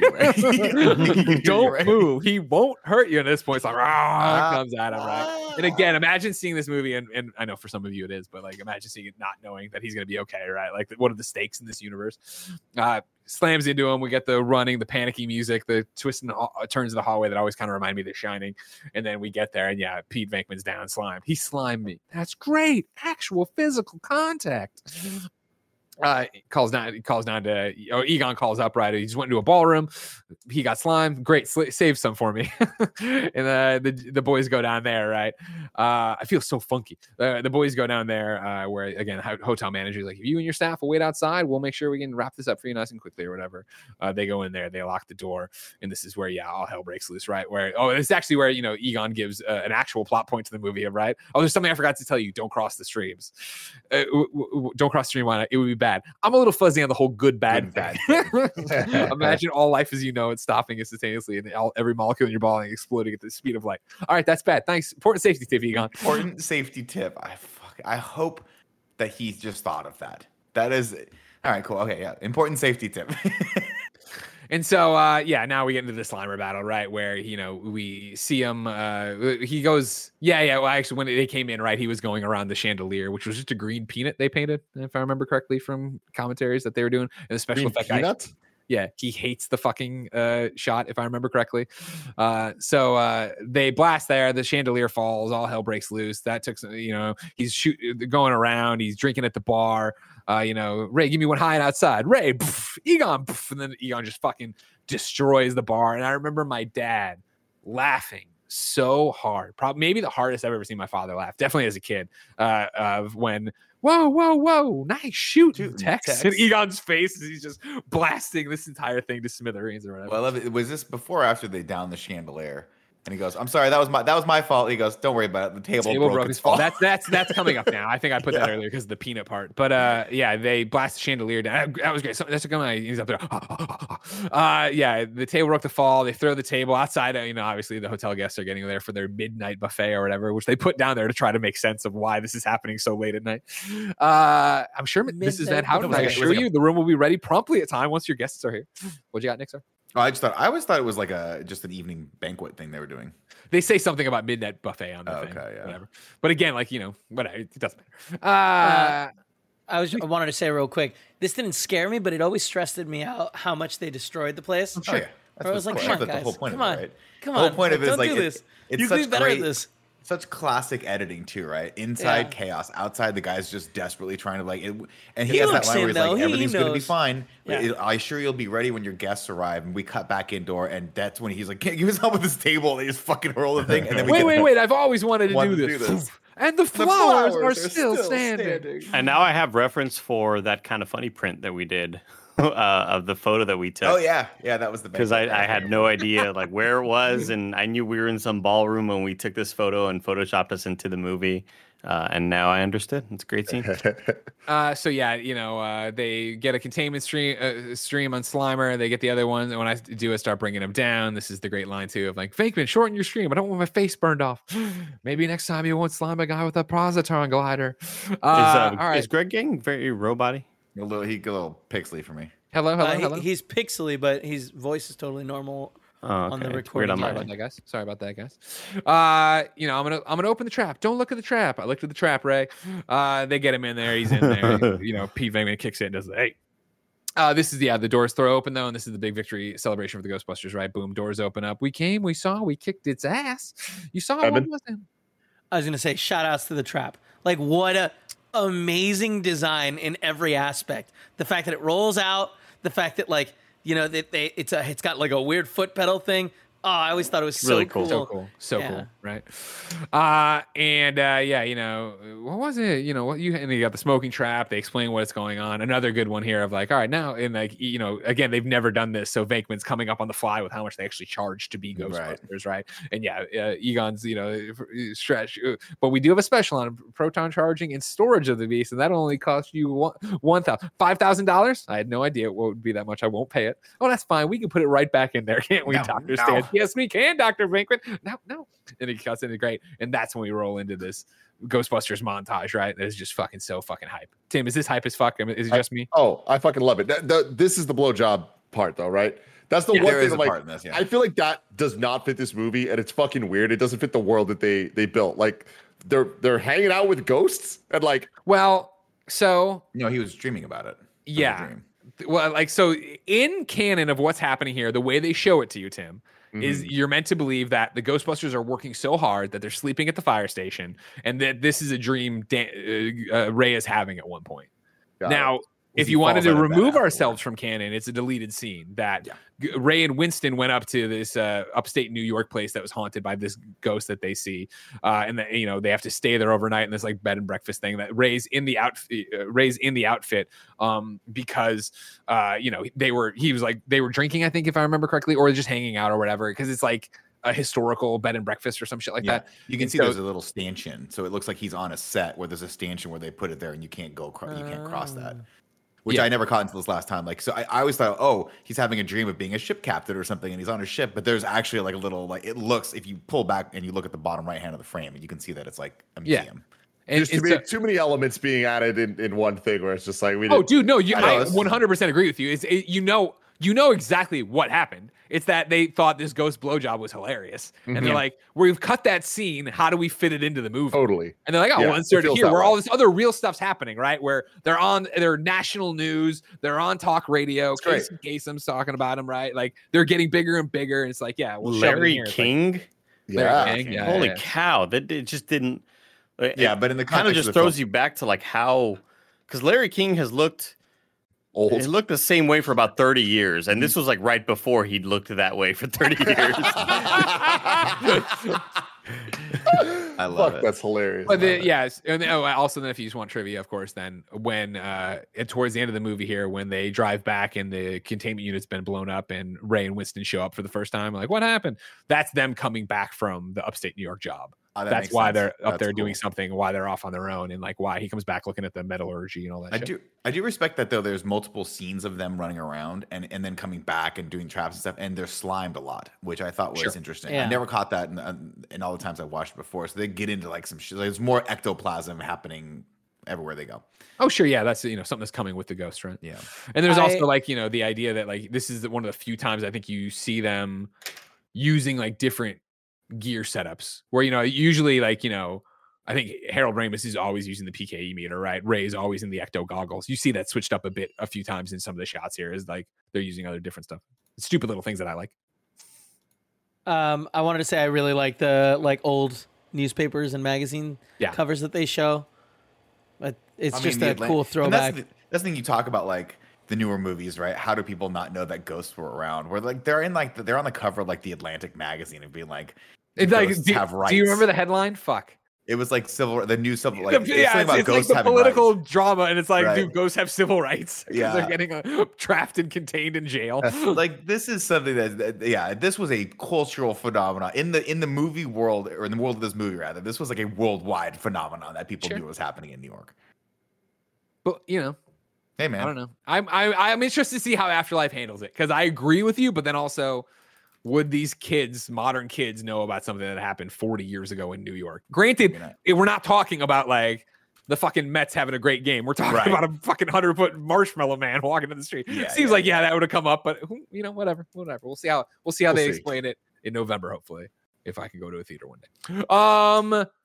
So yeah, it's a montage. They're successful. Dana's watching. She's enjoying it. The Ghostbusters are huge. They're not getting any sleep. They're super worn out, which of course leads us to the next scene, which is the introduction of Winston Zeddemore, uh, who shows up with the want ad and the paper, comes in. Uh, uh, Janine interviews him, goes through the whole thing of the litany of like the theory of Atlantis, you know, blah blah blah. And all if there's a steady cha- paycheck involved with it, I'll believe anything you say uh, Ray and Pete walk in exhausted with full traps. Uh, and she's like, This is Winston Zeddemore. He's here about the job. Beautiful. You're hired. You're Ray Stantz, Pete Venkman. All right. They're like, Good enough. Like, come on. We just need bodies right now. Welcome aboard. Gives them the traps. Uh, and that this will lead to the scene with the Twinkie and all that stuff, but we're not there yet. Instead, there's an interesting edit they put in here to get us back onto uh, Dana and Pete, uh, where uh, Dana is leaving uh, her. She remember she's she plays the cello, right? She's leaving uh, uh, uh, uh, the performance, the practice. Um, and or is she violin or is she piano? She's uh, cello, I think. Yeah, she's cello, right? Yeah. Oh, wait, Yeah, cello. Yeah, because old thing. definitely cello in the second one. I remember. And this you dude see her restringing the cello. At one point, you see her restringing her cello while she's. yeah, you're right. You're right. You're right. You're right. You're right. This dude Um, does suck. This dude's an absolute square, and you know Great where he's though, from. Andy. You know where he's from. It's gonna be a weird kind of thing that you RGB. probably won't remember. No, this guy, shockingly, no, Greg. Uh, this guy is from the movie Black Sheep. He runs the campaign with Tommy Boy's Thank brother, you. or with uh, Chris Farley's brother. Yes, he's the asshole. He's the bad guy, right? Yeah, he's the one that's like, no, With he's not the bad guy. He's just like, stop, your brother's like fucking Yeah. up your campaign. He's that That's guy. right. Very weird. That's funny. So Pete Venkman waits outside. Uh, she comes over. She's excited to talk to him. He's here to update her on a case. He'd like to do it over dinner. She's like, just give me some of it now, right? Uh, you know, he has this thing that clearly Ray wrote down for him. He's never read. Zuul. Talking about Zuul, a minion of Gozer. Who's Gozer? Gozer was very big in Sumeria very times. popular with Sumerian. Yeah, like right. this, this is crazy because the movie goes insane at this point. Like they've kind of just played it super straight where it's like, yeah, there's ghosts here, and like it doesn't really matter. They have all this weird tech that they don't really explain, and it doesn't matter because they're just using it, and like we don't need more context because it's there. This is the first time the movie starts being like, okay, we're gonna. We need to start building some level Yeah, of plot gotta- uh, of like what's actually going on, and it's so ridiculously outlandish, but it really works. Because I like I like Yeah, when he asks for. Is this the scene where he's like, he kind of shows her the word? She's like "Hi- Hittite. Yeah, Hittites? uh, yeah, uh, Hittites. what Yeah. is that word? Yeah. What is that word? It's- it's- it's Samaria, Mister. I also Uh, love, by the way, another touch in the scene that I that I always thought was so. I don't know why I, I I vibe with this, but I like that he's wearing his work outfit, but he's got a like an orange shirt over it. Like he was a little cold and he just threw it over. I just always thought that was so cool when he was that he had the he had the the jumpsuit underneath the jacket. Yes, 100%. Yeah. I was watching it and I was like, I got to get that shirt because that's such a cool low low effort cosplay. just Oh, yeah. having that orange thing with the the pads on my shoulder and the thing and just throw it over my jumpsuit for when I don't want to be f- full geared up. Uh, and then he, that great thing like again another Bill Murray improv ride of walking away in that wide shot and the roller skater who's in a very similar thing is spinning and he just spins like him. I love that stupid shit. Um. Anyways, yeah, they set up that they're gonna have dinner, and he, you know, I'll bring the Rollins guy. We can eat and raid. I'm sorry I didn't get to meet you, sir. You're looking much better. You're not, you're better. very pale, still very pale. Fucking Josh McCouga here. Uh, Well, I love I love the guy's like the guy's like Who's that? clearly who's that right? He's like Yeah. you know who is this guy trying like what's what's he is he making moves on this person that I'm clearly interested in? And she's like no no he's just a friend and then he just totally blows up the spot. It's like Yeah, I'll see yeah, you on one Thursday. Sorry to get me either. Just nice little thing. flex from Bill Murray on that one. Totally, totally. Uh, we go back now to the firehouse. Uh, this is where we get to Tim's point, right? We're gonna get an explanation now of how all this shit works, right? Uh, it's Winston's arguably probably first day. This is probably all filmed right when he went downstairs because I think Pete's still upstairs. Doesn't matter. Uh, about how the containment unit works. Put it in here. You know, lights green, trap is clean. Beast is stored here in our custom made storage facility. Um, back upstairs, uh, Walter Peck shows up, ladies and gentlemen. Uh, Janine has a funny thing Fucking with uh, sucks. Bill Murray before then, right? Of just like, yeah, uh, there's a guy from the EPA in your office. What's he want? EPA, what's he want? I don't know. All I know is that you promised to fi- hire more help and you haven't. Janine, someone with your skill set would have no trouble finding a top flight job in either the hotel services or food industry. I've quit better jobs than this. Ghostbusters, what do you want? Uh, we go in there and yes, meet, meet meet Walter Peck, who of course from again, you want to talk about being a dick and again understated performance, right? Even after being corrected that it's Doctor Venkman, we'll throughout the rest of the movie call him Mister Venkman just to piss him off, right? Mhm. So it is this whole thing, but So He's a asking- about There you go. this guy here I got for you.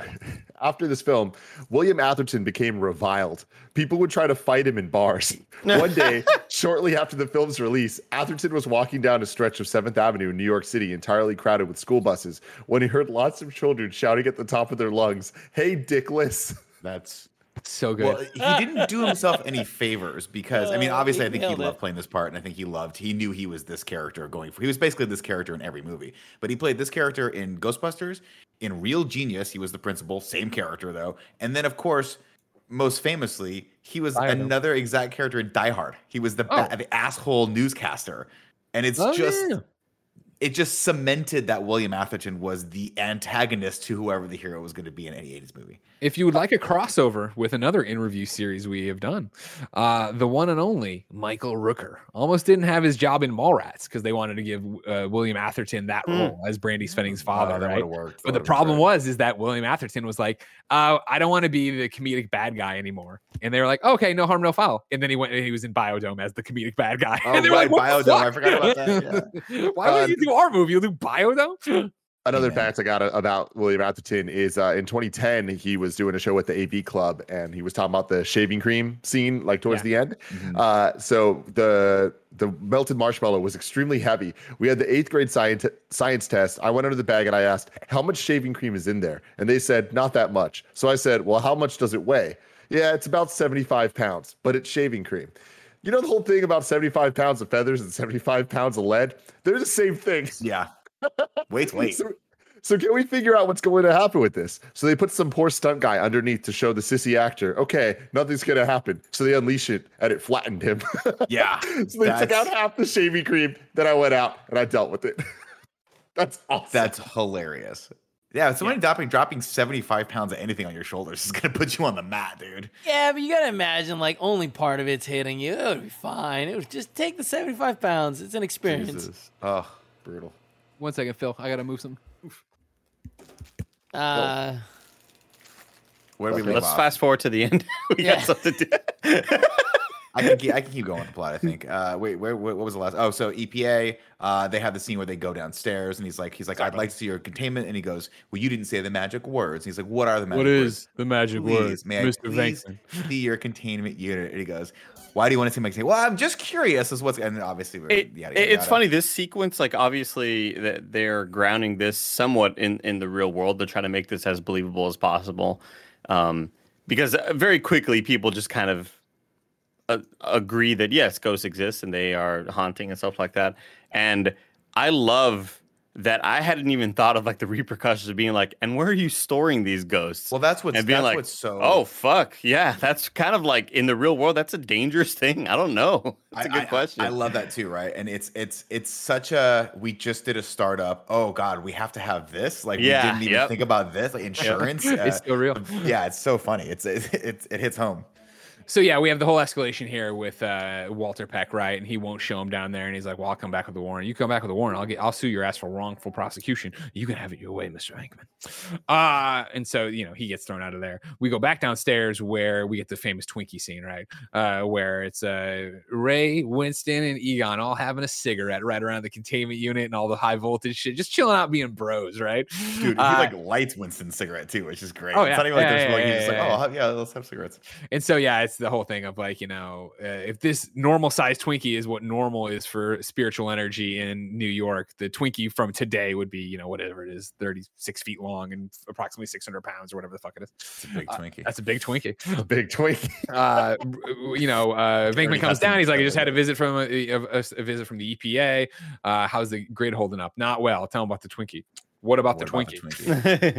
uh, and then yeah, this is from you watching last night where I was like, we jump back and we're going back to Dana's apartment, and I was like, oh fuck, we're hauling. I forget how fast this movie Mhm. can move, right or whatever. Where it's like we're getting the crazy lightning upstairs, the purple lightning around uh, the building here. Uh, we get the terror dogs toes breaking through, right, and then it's uh, Dana walking back to her apartment. Louis stopping her because he's having his party, right? You're missing a killer, a classic party. Classic party. Yeah. So good. I loved it. Like for the two seconds that she's walking right in front of his door, she's like trying, trying to sneak tiptoe, and he's like Yeah. sitting there, like waiting for it. You've all had that neighbor, right? That's gonna fucking you. I don't want to see this person. Fuck, they're there. Uh, she breaks the news, of course, that she made a date, and he has that really genuine, like, "You made a date," and then he's like, "All right, you can bring him." She's like, "All right, we'll try to stop by." Great, I'll tell everybody. He goes, "Can't get in. Somebody let me in." Uh, Dana goes into her apartment. Uh, she's coming back from workout. She's trying to get ready for her date with Venkman. Uh, the phone rings. It's her mother, and it's like I've never heard a more like uh spot on like call with your parents when you're in a hurry. Like, yeah, I won't. I will. Mom, I have to. like, I have to go. I have a date. Yeah. Uh, no, no one you know. He's a Ghostbuster. Those guys on TV. Those guys right? on TV. and, and again, like you know, I'm not this guy or whatever, but like in terms, of, I think you know, Ghostbusters for the most part is a lot of wides, is a lot of sta- the Mhm. camera is planted. I really do love while they're doing this, they do a great spin around her where she's Mhm. having the conversation, the camera spins and it ends like, all right, bye, bye, love you, dad, bye, and hangs up. And she has that, whew, and like you see the kitchen door there with the light around it, right? And then she does that like slow look, and you see the hand coming through it and twisting on it. Badass. Oh fuck or shit, whatever. And then poof, the hand comes up, grabs her, slams her down. Another hand up here, slams her. The- uh, Kevin, I will give you this one scared me as a kid. This one of like the monster coming up and grabbing her and then pulling her in there, the door slamming shut, and us being like, "Well, what the fuck just happened in there?" Right? Yeah. Um. Because they couldn't touch you before this. You know what I mean? They yeah, exactly. They like they did a great job of establishing ghosts not being scared or not being able to hurt you. Right? They they could slime you. That was it. Mhm. Um. So yeah, now we go upstairs. We see the terror dogs are gone from the thing. Uh, we stay here. We stay here. We stay here. We go down back to uh, uh, the Louis Tully uh, apart, party, party, right? Yeah. Where he's going around saying everybody, hi to everybody. Do you have the? Do you have aspirin? I got the acetylsalicylate. It's the gen- generic. I can get 600 tablets for the price of three.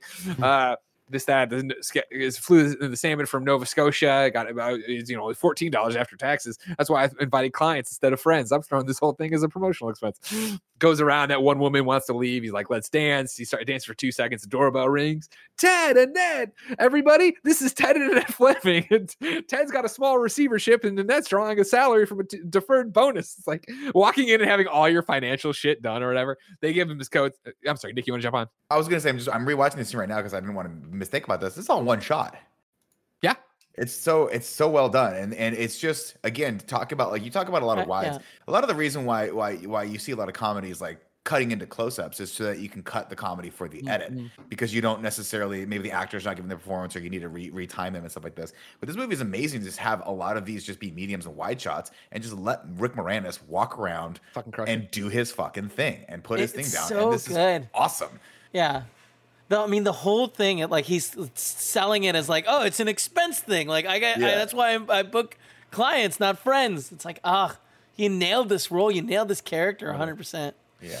Uh, even though you don't your own taxes. Well, I remember when he tells uh, Dana that right when he, even though you do do. your own taxes, which you shouldn't do. Uh, he throws the things in there. There's a terror dog in the bed that he doesn't see. The stuff goes over, shuts the door. Anybody want to play Parcheesi? There's the growl. No, okay, no. who brought the dog? You gloss past you gloss past the best My Rick Moranis moment where she's like, Louis, I'm leaving.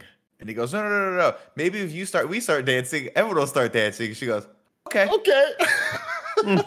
And he just gets into it too. Yeah, yeah, yeah. uh, do- terror dog explodes, busts through the table. Everybody's freaked out and done it. Louis is freaking out. Uh, he runs out into the hallway, runs to the elevator, hits the door. Terror dog bursts through his door. The old lady comes out for two seconds, whoa, and shuts the door. uh, he comes down, and now here's where the, we'll do the Easter egg. All right, he comes down. He runs out. Somebody help! There's a bear. This is my apartment. Help! He runs, he hops over the thing, runs into Central Park. Uh, we cut back to the doorman and the guys there, the doorman and the guys there. A bear in his apartment? And then he gets knocked down as the terror dog runs out, right? Remember that doorman. That's what I'll say right now. Remember that doorman, okay. right? Okay. Uh, right that uh, we explode over. Uh, you know, it's him running through the thing. I'm bringing this bring this up at the next ten- tenants meeting. There's not supposed to be uh, you know pets in the apartment. Um, runs to tavern on the green like we've talked about. He bangs. He uh, somebody's uh, got to. He can't get in any of the doors right, and he runs to the glass. Finally bangs. Somebody let me in. Uh, nobody helps him or whatever. Uh, and then yeah, the terror dog. Nice pooch. Maybe I got a milk bone. Uh, and then and he puts himself to the glass and slides down. Everybody stops to look, then goes back to eating, just totally like whatever. Fuck this guy. You know God what I mean? bless New York. He's not good Yankees. enough to be on Tavern on the Green. Why would I? Let, why? Why would I care about him? Um, from then we go back to the apartment, right? Uh, it, or the building. It's uh, Pete Venkman walking up with flowers and walking into the building. One of my favorite Ghostbuster stories, of course, as we talk about sets and things like that, right? Is they tried to film as much as they could in New York, obviously ex- eh, externally. When Louis runs out of the apartment and the doorman gets knocked down, that is in New York. When they come back with Pete Venkman, the doors are blown apart because of the terror dog. That's a set uh, in LA or whatever Mm. they the doorman is not the same doorman, but they were able to cast a dude that looks almost exactly like the fucking doorman. Like it's ridiculous to me that there's this dude there that like is, I mean, like you look at it, you can see it, but like you who's watching the fucking doorman? Like I only Yeah. know it from commentary tracks or whatever. That like that's what happened. Uh, I think it's stupid or whatever. What happened? fun. Some Do you- moron brought a cougar to a party. The thing went berserk. Cougar. See, I like how the story evolved from a bear to a cougar. Right? Moron brought a cougar to a party. The thing went Moron berserk. brought a cougar to a party because a cougar is just believable enough that someone could bring a cougar up to a party in New York. Stupid idiots. Yeah. Uh, anybody else got something? Sorry, I thought somebody else said something. Mm-mm. No, okay. Uh, so Pete goes on up, and it's the uh, you know there the chaos in Dana's hallway. Walks down, knocks on the door. Uh, the door opens, and it's this dreamy music or whatever. And Dana now in full Zuul, Zuul apparel, right? She's been possessed. Uh, are you the keymaster? No, slams the door in his face, knocks again. Are you the keymaster? Yes, I'm one of his friend. I'm his friend. He told me to meet me here. I'm Zuul, and then we get into the whole thing, right? Of I'm Zuul. Right? What are we up to today, Zuli?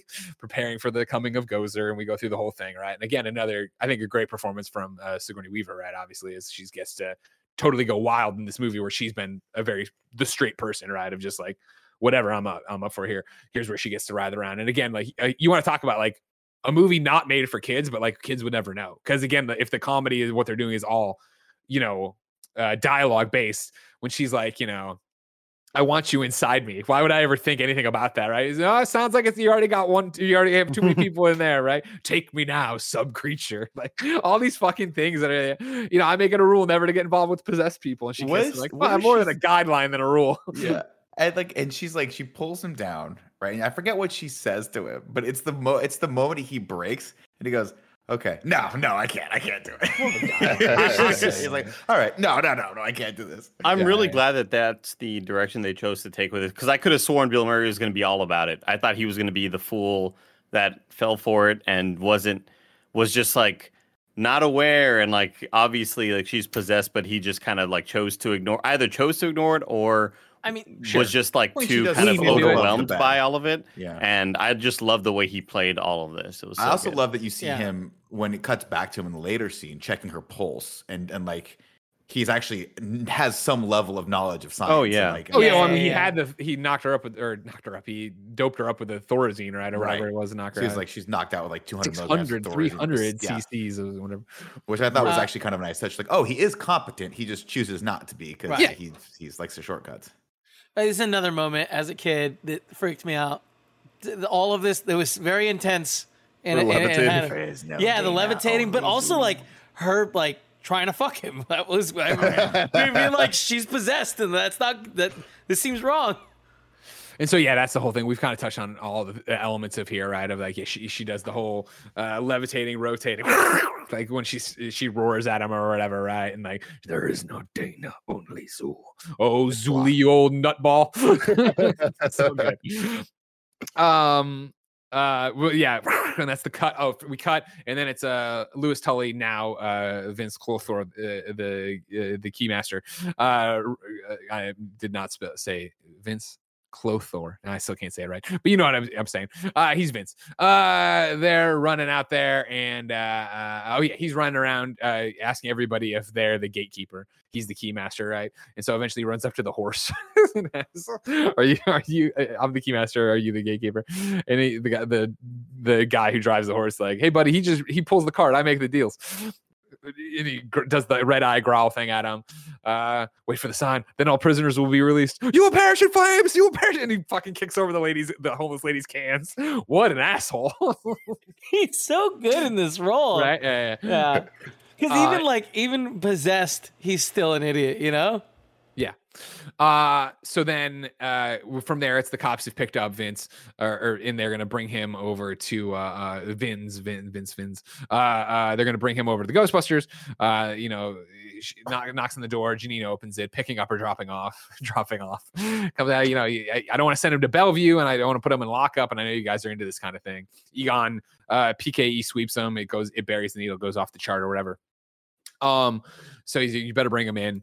Uh, they bring him up. This is when we get the cool throwback to the Dana thing, right? Where we see the TV where they have the headset on uh, Vins or whatever, and uh, we go over there and it's the terror dog on the screen. It's not uh, like when Sigourney Weaver got tested earlier; it was her on the screen. Uh, this time it's the terror dog and its head moving in the same rhythm, uh, doing the same motions uh, uh, Louis Tully's doing That's super cool.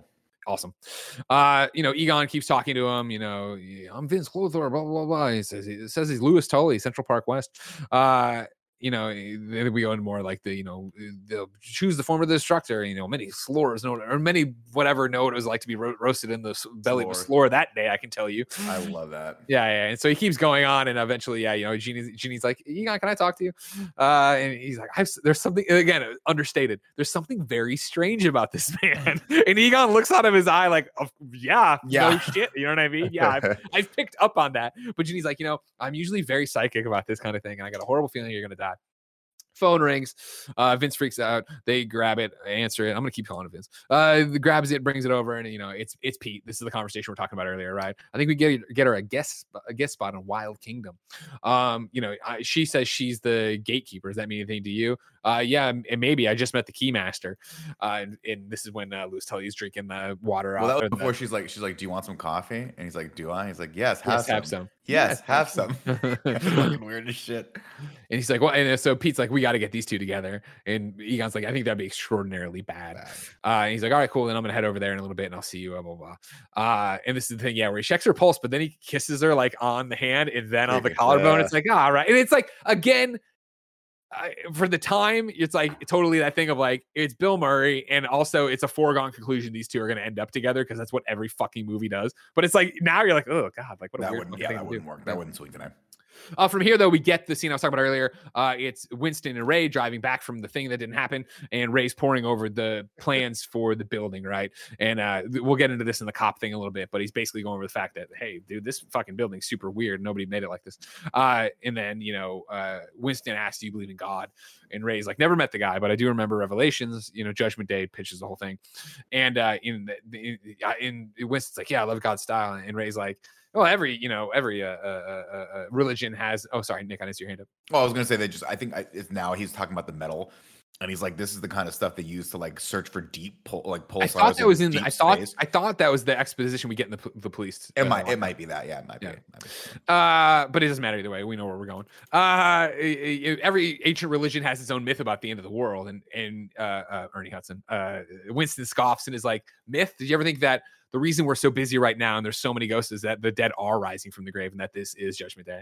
And it's like a great thing of Ray, like, all right, let's listen to uh, uh, the radio, right? Good idea. And this is when we get the one shot of the Ecto one with the uh, uh, uh, twin towers bridge. as they go across the bridge. Uh, it's early morning uh, as they're coming home from this late night thing. Uh, this is when EPA shows up with the cops and Con Ed uh, to cut the power and everything else. So, so they walk in. Uh, Janine stops them right and is like, "I've I've seen TV. You can't come in here without a warrant or a writ or a search warrant." Or something. And she he's like, he has like the list of all the things. Cease and desist all commerce. Ban of public utilities. And another one of those like, ah, fuck, you got us. you actually know what you're talking about. Uh, they go downstairs. Uh, Egon's down there with Louis. Uh, they start, you know, telling him to shut all this shit off, and he's like, "We won't be held responsible. You will be held responsible." Blah blah blah. Uh, Venkman shows up. He comes down. Eddie's officer. He tries to de-escalate, but he can't because obviously Peck already hates him, and so it's this whole thing. And uh, you know, the guy's like, uh, the Con Ed guy's like, uh, you know, I've never seen something like this. I don't care what you've seen before.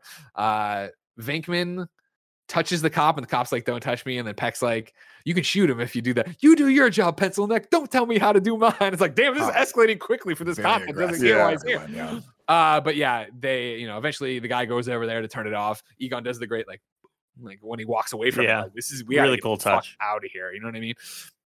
And the dude the throws way, the they- switch. Oh, sorry. They, I- I never noticed before, but they fucking nobody gives a shit about Louis Tully. They just Oh, no. leave him, and he's standing next to the thing with the Con Ed guy. yeah, yeah, yeah, totally, totally. Uh, so the dude turns it off, right? And then yeah, all hell starts breaking loose. And the red lights flashing, the bricks start going. Uh, uh Louis Tully Vins is like super into it. Uh, you know, we have been getting we get a shot of Dana Barrett uh, as Zool, obviously sitting there hyperventilating in bed like we left her, and then her eyes snap open when the top of the fire station blows off and the crazy energy shoots out. Everybody runs out. There's shit falling. Uh, all hell's breaking loose, right? Uh, we see the ghosts or the spirits or the energy all shoot out. Uh, there's the great thing of you know everybody's there's smoke and there's this and there's that, and Ecto one rolls up and uh, Ray and Winston get out and they're like fuck, and then Vinz has that or Vinz has a or Louis has that great line right of like it's this, this is it, this is the sign. And Annie Potts is like, yeah, it's a sign, all right, going out Going of out business. business. And so this is when he's able to slip off uh, Louis Tully, right? Uh, the Ghostbusters reunite all four of them. Uh, What happened? Uh, you know, they turned off the protection grid. That's bad, right? And Ray's like, yeah, that's bad. Uh, then they do the thing of like, wait, where's where's the where's the keymaster? The keymaster. They all panic trying to find him. They run into the cops and Peck, and Peck's like, you know, I want you to arrest these men. They're in viola- criminal violation of the Environmental Protection Act. Oh, and then and you know, this is this explosion is a direct uh, direct result of it. Your mother, and then we get the you know cut off. Is that that's all fun? And it's all the please, please, believe Stop stop I love, and we see that obviously in the in the afterlife trailer, right? This is where we get the wisps. Yeah. That cool effect of all the ghosts just launching and being and going all over New York. And then of course it cuts over to that shot like Dana wakes up, right? Yeah. Like, and then I what I think is the coolest shot in the whole fucking movie. As she slowly walks over to the window to look outside and sees all the ghosts, and then it's that slow mo shot of it just exploding outward. And I don't know how the hell they got this. I, mean, I don't know how many takes it must have taken, but the the dust clears and it's like blowing, and it's just as it clears, you see her peering laser right through it. so good. It's so rad. And this is the montage you have you know the subway ghost the taxi ghost slimer with the hot dogs like you know this is uh, all the ghosts are back in new york new york's in under siege uh, we get Louis tully walking around staring at the sky the whole time right because he's following the ghost theoretically uh, It's chaos. It is chaos. It is Dogs and cats living together. Mass hysteria. Uh, from there, we go to the police station. Uh, the Ghostbusters are in lockup alongside all the other deviants of New York, right? But they let the Ghostbusters keep all their plans for this building. Yeah. so, Oh, yeah, this scene is weird. The them being uh, arrested, it's like they really were just allowed to like make this plan just in front of everybody. But all right, you know what? Whatever. Maybe the cops. I mean, it's Carl Winslow, right? It's it's uh, Yeah, it's, it's, uh, uh, Reginald VelJohnson. Which Yeah, is exactly. Hilarious in this. uh, and so uh, whether it's the Die Hard universe or whether it's uh, the Family Matters universe, we'll never know. Uh, but yeah, they go over the things here, right? And they're going back over. The, this is what you're talking about, like, uh, you know, the metallurgy of this, and like, uh, it's a, it's for finding, you know, sonar in deep space or whatever, and like, basically, this is meant to be like to track all spiritual energy to this one thing. And there's, it's obviously way funnier, and better presented here because it is the whole like, Ray, for a second, pretend I don't know anything about metallurgy, engineering, quantum physics. What is going on? You never studied and this is where they lay it out, of course, right? Uh, that this is this antenna, this is the thing. She lives in Spook Central. Uh, there's the thing of like my your girlfriend. She's not my girlfriend. You know, I just find her fascinating because she sleeps above the covers, four feet above the covers. She barks, she drools. Uh, and this is where they lay out things that'll all be very important for Ghostbusters Afterlife, and we're important for Ghostbusters the video game well as you play. But we hear about Ivo Shandor, right? Uh, the architect of this building, but also a doctor who performed a lot of unnecessary surgeries. Uh, he was a big Gozer worshiper. Uh, he had a secret cult of Gozer worshippers. After uh, World War One, was it? After World War, uh, you know, he decided that uh, society was too sick to be uh, allowed to survive. That it was filled with deviants, and this is when they're like looking around, like, oh, we're in jail with all these people who are, you know, people that are like exactly what he's talking about.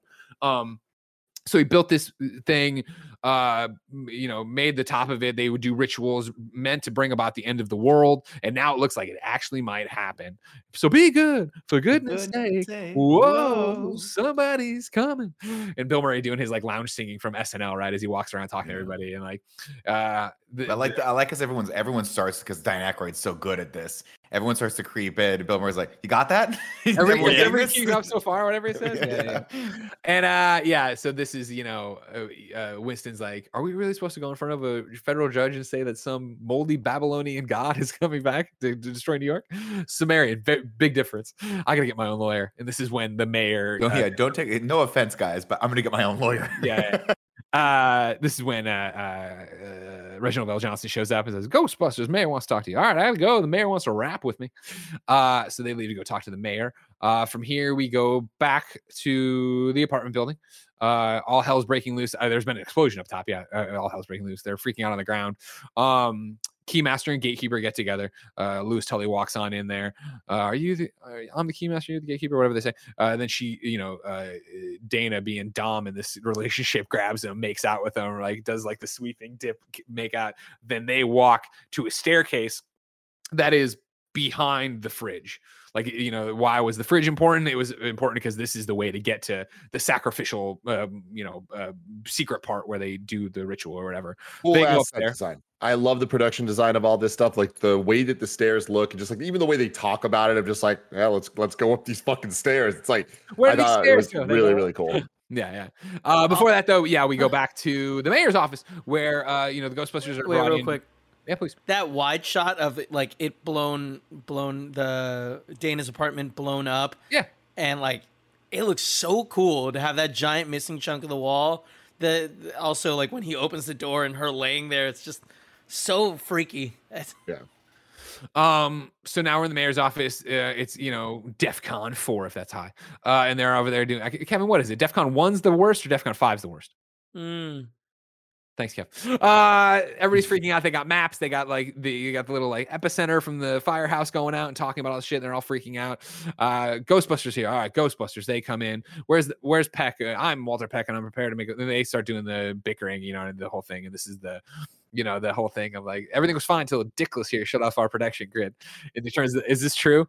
It is. This man has no dick. That's what I heard. I guess full dis- Honestly, to me, funniest fucking part of the movie. Like that hit yeah, me the so delivery hard. was so good on that. yeah. Uh, And so it's this idea of. Oh, sorry. Go ahead.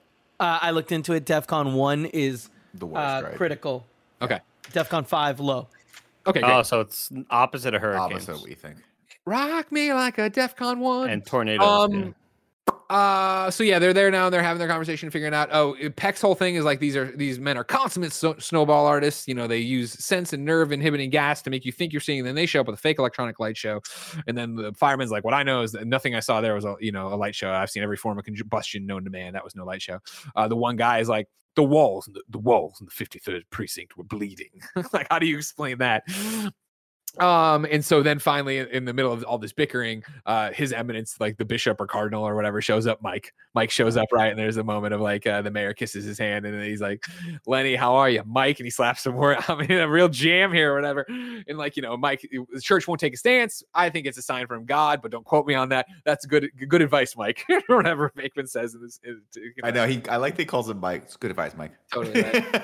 And so, you know, Mayor eventually is like, so, you know, like what's going on there? Like, you know, it's going to be real wrath of God stuff, you know, Old Testament stuff. And this is the whole thing 40 years of darkness, blah, blah, blah. you know, uh, human sacrifice, dogs and cats living together, mass hysteria. He's like, I'm not going to call a press conference, tell everybody to pray, you know, and blah, blah, blah.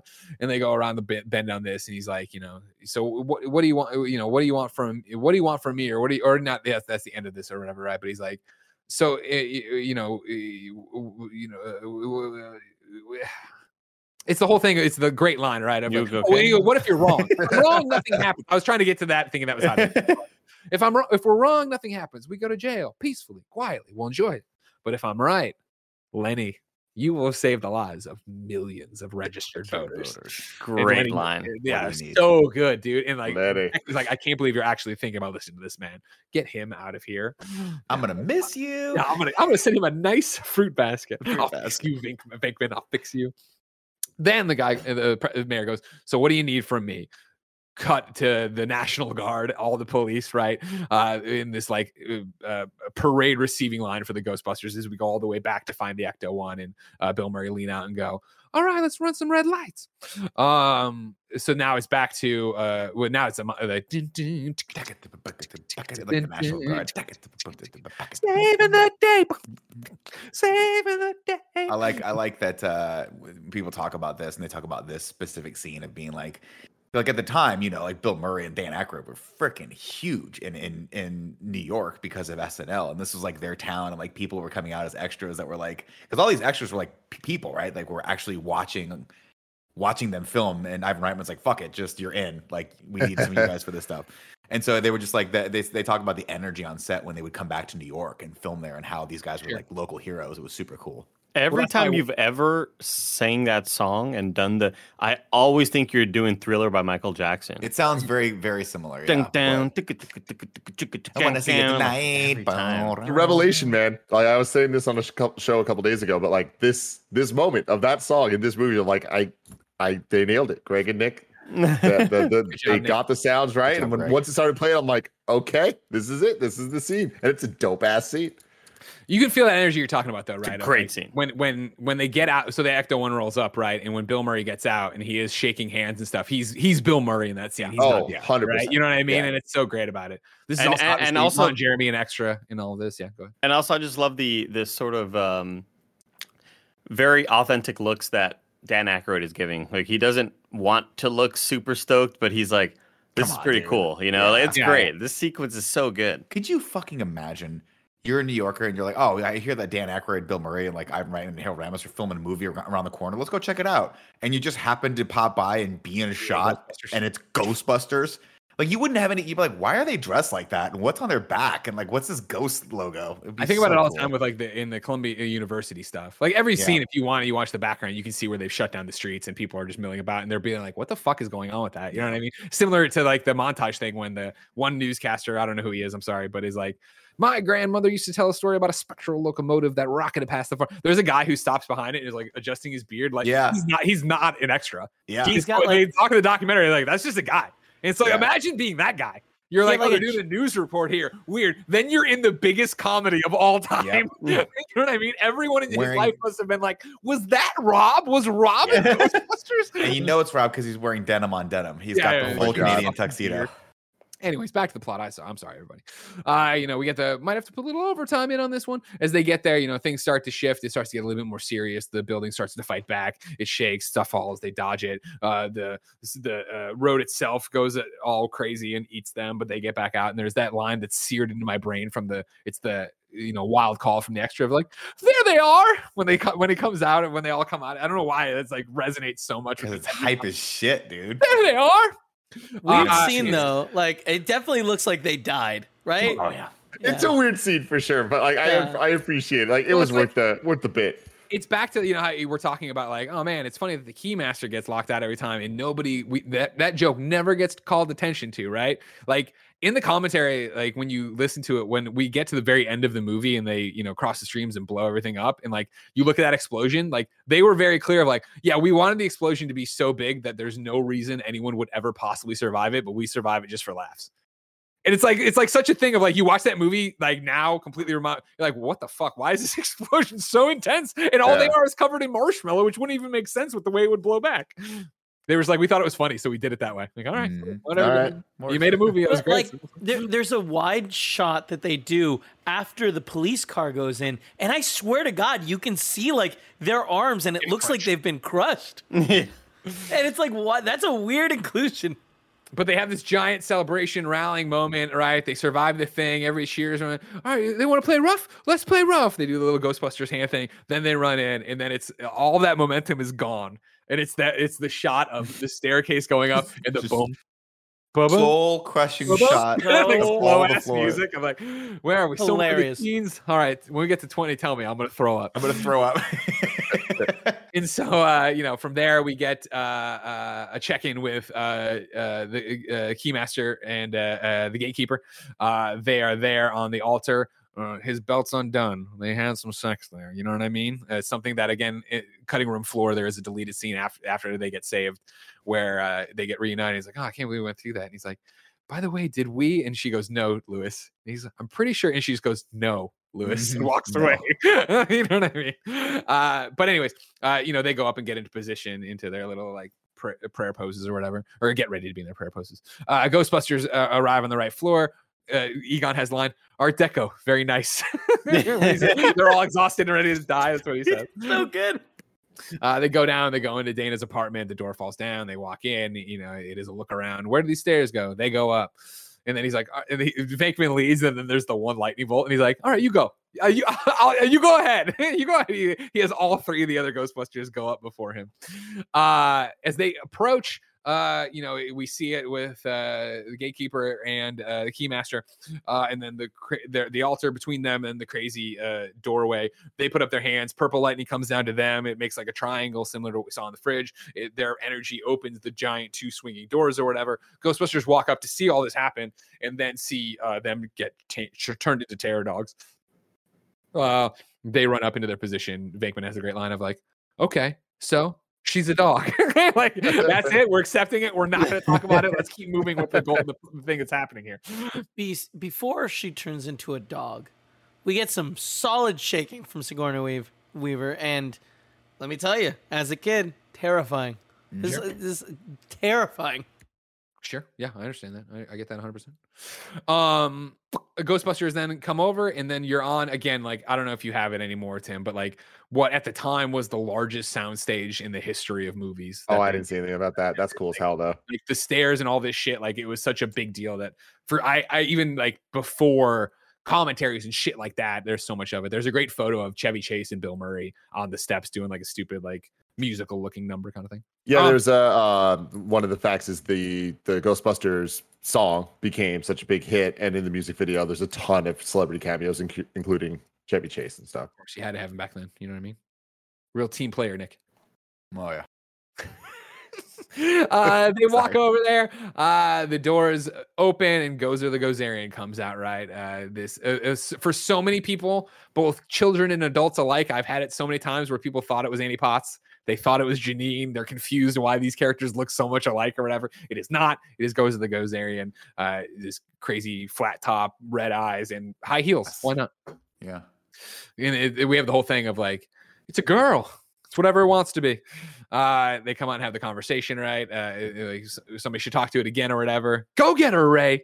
They go from there. another fun if you want like you know obviously i know if you're watching this this deeply you know how much ghostbusters has influenced my life.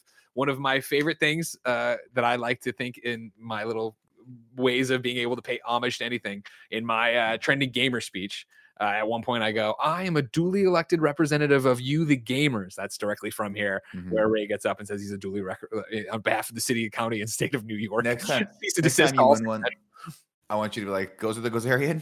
Good Good evening. evening. uh, Gozer listens to Ray's entire speech, right? And then goes, Are you a god? And he looks back at the guys and they go, He goes, What? No? Then die. Spins back out, purple lightning. That doesn't really hurt him, it seems. Just sh- push shoots him back. And they're like, oh! Yeah, yeah, exactly. I know, I know, I know, right? But they're really raising the stakes. Then we get the shot from the ground of just the purple lightning shooting off and and everybody's ah no, everybody's yeah, yeah. freaking out down there. Uh, but this is when Winston, you know, uh, Ray, if someone asks if you're a god, you say, Say yes. yes. uh, Venkman, this chick is toast. So they get up They there. dubbed her. They dubbed her in this, right? Too, right? Because I mean, obviously, but I, I think that was the thing where she had such a thick accent, the actress they they chose that they had to like overdub her with someone else's voice. I would believe it, but I'm on. I don't have. I don't have a memory bank on that one. Yeah. Didn't She was like a- Tim, Tim you- say it was the director? No, that was No, no, that's Zuul. She Oh, that was You're right, Sigourney right, Weaver's right. voice. Yep, I yep, forget yep. who did Gozer's voice. hold on. I 'Cause it have it. was- I have it. I've seen Svetlana the- Jovan was the actor, but I don't know. I think she was like, I think she spoke with too much of an accent, Gotcha. but I could be wrong. While Tim looks it up, he's closing in on it. Tim is on the hunt. It's just fucking up. My my keyboard battery just you're died. fine. They go over there and they they go to blaster right, like they and they do the whole thing. Make them hard, ready, smoking, all that shit. Let's show this prehistoric bitch how we do things downtown. Uh, they shoot. She does a crazy little jump over there, lands on the thing. Nimble little minx, isn't she? Yeah, great line. That probably got me the most. uh, they shoot, she disappears, and they're like, total protonic reversal. It's Miller time. And Egon's like, this is extraordinarily bad. and the whole thing starts shaking and shit starts falling. And that's when we get the narration of goes and the Gozerian, go with the destructor. And then it, like, choose the form and perish. And like, choose, we don't understand. Choose the form. Oh, I get it. I get it. Uh, you know, they're saying, she's saying, you know, if we think of J. Edgar Hoover, J. Edgar Hoover is going to show up and destroy us. So just clear your minds. Don't think of anything. And if you stop for a second to analyze, it would be, all right, J. Edgar Hoover is going to show up to destroy you. 'Cause Right, you exactly. Just thought about it. There's not like an unspoken contract with Gozer, but Yeah. they all clear their minds, of course, except Ray. But we don't know that until they get the funny. I'm not thinking anything. My mind's completely blank. Did you think of anything? And then they all slowly look at Ray. W- Watching Ray in this whole scene is so good. Yeah. Because like i- i- early on, like it was right after he talks about J. Edgar Hoover, you see Ray go like, "Oh fuck!" Oh fuck! Like I'm definitely thinking about something right now. yeah. And so it's yeah, yeah. I try to think of the one thing that could never hurt me. We used to roast. We look, and the, I love the Ghostbusters reactions as Ray continues to talk about it.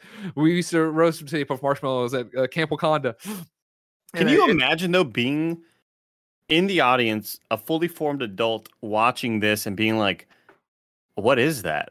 like, I don't know what the hell this thing is, Well, and I, have I no think- reference for it." I, I, for me, it's I think you get enough of it of like it's the Stay Puft Marshmallow Man, and he talks about roasting him at the campfire. You're like, oh, it's some Marshmallow Man, fine. I think it's more on your second viewing. And we're like, oh fuck, those are the marshmallows on our thing, or oh fuck, there's a, a poster when the ghosts are coming out. There's a fucking Stay Puft Marshmallow Man uh, logo over there. Is is the Stay Puft Marshmallow Man a thing now? Like, No. can We already went over I mean, for. Ghostbusters, no, no, no, no, no, no. I'm saying in the like. Did they ever no, make a brand out of it? Really? No, I don't believe they did. they didn't make a brand out of it, but you can now, in for Afterlife, go out and buy if, in certain shops, you know, uh, uh, Stay Puft Marshmallow. But that's a Missed promotion opportunity, Kevin. movie, That's right? that's why. Like, There You was are- See, wild. that's the thing, though. Is like, what were the marshmallows that were popular when we all grew up? Because I could have swore it was something like that. I'm, t- I'll figure it out. Jet Jen. Don't Puffed. worry, I'm Jet, on Puffed is what you're thinking of. That's Oh. thinking. yeah, And yeah. I, I was like, Stay Puffed. I'm like, wait, no, fuck, that's not right. I can't. Uh, I can't believe that like they didn't license the right out because it's like Stay puffed. Like I've always thought that was a thing. Like I understand that it wasn't, but then I certainly thought that once it was like this movie happened, that some company was like, "Yeah, we'll we'll buy all of it." They, I mean, they did. Yeah. At one point, Pear gave me as a gift some Stay Puft uh, caffeine laced marshmallows. I forget. But, you know, it's an IP deal, but there was never like a standing for years. You could go buy Stay Puft. Yeah, see, I just always assumed they made it up because they didn't want to clear a brand and they named the character. Because I remember Jet Puff. I'm looking at Kraft Jet Puff nowadays, right now. like Those now, and I I mean, like, I mean, um, sure. uh, as you already see, like, obviously, there, you can go buy Stay Puffs in certain places. I digress. Yeah, I- this is just tangentially related to this, but the design they were like, yeah, it's Michelin Man and the uh, Pillsbury Doughboy. that's fucking Banging. hilarious. That is bang on perfect. Uh, so it's Stay Puft Marshmallow Man. He's walking down the street, right? Again, more funny lines here uh, talking about it. And uh, I, I love the Egon one. Egon, what do you got for me? Sorry, Mick, I'm too terrified beyond the realm of rational thought. Fighting beyond the realm of rational thought. But he says it again. You want to talk about In the his Egon perfect way. character? Yeah. He says it so deadpan. I'm Yeah. terrified beyond Yeah. the capacity for rational thought. And so uh, he, you know, Stay of Marshmallow Man approaches, eventually steps on a church. He's like, nobody steps on a church in my town. One, two, three, roast him. They blast him. He blows the fire back up. They run back. Um, you know, they sit there and uh, there's a one throwaway line before we come back for the actual plan, but it's the um, uh, funny us getting taken out like this by a hundred foot marshmallow man, and you know, and, and Venkman goes, you know what? We've got this all wrong. This, this Mr. Stay Puft, he's a sailor. He's he's in New York. We get this guy laid. We don't have a problem. then they go back to Stay Puft Marshmallow Man, burnt, you know, climbing the building in, in fucking pain and on fire. Uh, and I- this is where. Oh, sorry. Go. ahead. I was looking for pictures of the set of uh, So the cool. Gozerian Oh, yeah. like altar, but I found the Stay Puft Man like set when he's walking through New York, and it's just really cool. I like it a lot. Oh yeah, so totally, totally. so wild to see this. And then we have another we're one. getting all that practical stuff right. I know what they did. yeah, so well done. him on fire. Um. Oh, so then uh, after that we come back and it's Egon's got a plan. You know what I mean? There is Cool one ass way we can picture. do this. The That's Kevin so had cool. up. That I is know. very damn Isn't cool, man. Like the use of these like scale models and shit. It's just like, dude, it doesn't feel this way when you watch the movie. Like, No, no, no, it. That the sequence of him walking towards the camera fairly far away and seeing the cityscape all around it, I thought they looked fantastic. And so uh, Egon says, you know, basically the door swings both ways. We could close it if we cross the streams. Cross the streams. You said crossing the stream was bad, Egon. You're going to endanger us, and then you're going to endanger the lives of our client who paid us in advance before she became a dog. and Egon's like, there's definitely a very slim chance we'll survive. And another great uh, Bill Murray delivery of line of like, there's like every scene like this fucking sucks, and he's like. I love this plan. I'm excited to be a part of it. Let's go do it. and Winston gets the his de- job is definitely not worth 11.5 a year. So they run over there. Um, and uh, another heartfelt line here, right? Of like 11.5. uh, It's 84. 11.5. I know, right? Like I know. nothing. God. Well, I mean, the, but the the um, Ecto One was only what? What did they say? It was like twelve something, right? They said it was $4,800. 4,800. 4,800. Oh, 4800 You, you're right. You're right. I think you saw it in chat where they were like, Yes, they, were they, they converted it. Uh, so then we get over here and we get this heartfelt moment from Pete and Ray, right? Of see you on the other side, Ray. Nice working with you, Dr. Venkman. I get choked up saying it. and, and like, you know, I mean, and, you know, uh, I don't, I don't know how much we ever talked about on podcast, but this is how deep our love of Ghostbusters goes. Is that at one point, Poe and I stopped talking to each other. We had a big fight, and in our final conversation, I we said this to each other. Where I was like, "See you on the other side, Ray," and he goes, "Pleasure working with you, Doctor Venkman." And we just hung up and never talked to each other for Fucking nerds. You fucking love it. losers. Yeah. losers, right? Uh, anyways, though they cross the streams, and then every, you know uh, Winston and Egon come in, and they cross the streams into one giant like you know fireball tornado thing that goes in there. Uh, Stay Puft in the background totally notices this is all fucked up. He's like, like it's all big or whatever, and then yeah, they like that's it, God," like they run away, and then the door blows, and like just this giant fucking explosion of everything everywhere, right? And we see uh, Stay Puft get nuked and like all that stuff. This is when we, you know, get the scene of chaos on the ground where yeah, Walter Peck gets all the shaving cream dropped on him. And again, like William Atherton, I assume it's his real his real recording, right? Of just the like his angry scream as he gets destroyed by this shit is so fucking good. Um, but then you know the sky's clear all the destruction's gone and we get you know uh ray getting up covered in oh we get shots around of all the destruction. We see the you know barbecued uh, terror dogs or whatever. Uh we see ray get up covered in it. Winston's okay. They start calling out. They find egon. I feel like the floor of a taxi cab. Uh then you know pete venkman pops up totally pretty much totally fine not covered in marshmallow right? Uh for his big scene and the romantic scene here in this movie. Uh and that's when they go over there. And they find we get a uh, the, the pan of the terror dog all fried. And uh you know smells like burnt dog hair. oh, Venkman. Oh, Venkman. I'm sorry. I forgot. And he's in, you know, uh, Bill Murray walks out of frame and then Sigourney Weaver's hand comes out and starts breaking down the thing. And then all the Ghostbusters start working on it and smashing it through this like charcoal uh, uh terror dog. Uh, while they're doing that, cool, you hear by the way. sorry. Yeah, it was super cool. Her hand popping yeah. out and Yeah, all that. Like love that's really really rad. It's so rad. Uh, while that happens, uh, Louis Tully also uh, wakes up and what? Who turned Somebody off help the that little light? guy. Somebody help that- yeah, check on that little guy. Uh, so they run over there to help her. Uh, he, He's not uh, even that small. These assholes. You know what I mean? I know. Dude, Fucking tall pieces of shit. Uh, Venkman gets uh, uh, uh, uh, Dana out of it, right? And she's kind of got memory loss of all what's going on. Where am I? Oh, hi. And she's like, it's a very like you know, uh, she's excited to see him moment or whatever. Meanwhile, we get the Louis side of it where they get him out, and he he's he comes down. He's like, Superintendent's gonna be pissed. Who are you guys? And, and Ray covered in marshmallows, just like we're the Ghostbusters. And he has that moment. Who does your taxes? Great, like fuck, MVP of this movie. You know what I mean? great. MVP 100%. fucking of this movie is the one and only uh, Louis Tully.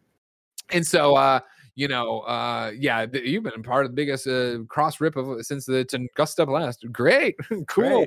We'd like to get a sample of your brain tissue. Okay, Okay. Get Ernie Hudson's line of "I love this town" slap, and then we're into the you know montage, here, or not a montage, but credits, I guess, or whatever hero credits of them coming down and coming out, right? And the Dana and Peter kissing for the first time, uh, you know, Ray smoking a cigarette and just looking and giving a little wave. Uh, you know, Egon comes out, Annie Potts runs over to him, is so excited, and then I love the two of them. Huh? By the way, yeah, I know. Uh, Everyone did. Don't worry about yeah, it. yeah. Potts and Good Egon. I'm like, this, this. I like how it, it, it's just there. It's subtle. It's not Yeah. necessarily like hitting you over the head. But every time they had chemistry together, I'm like, I feel it. no spoilers for the next movie. Oh, It, it, it might not go the way you think it will. Yeah. Uh, then yeah, Louis comes out and it's the same. Everybody's like fucking fawning all over the Ghostbusters and excited. And he comes out and he waves like, "I was an eyewitness. Anybody want to?" interview me?" and then the Red Cross people get it, and it's a line that breaks my heart to this day. I want, I want to go with them in the car. Yeah. Can you imagine like your chance to ride with the Ghostbusters in the Ecto One in this parade, and like fucking dumbass Red Cross guy grabs you and pulls you aside? Fuck, I'd be so pissed.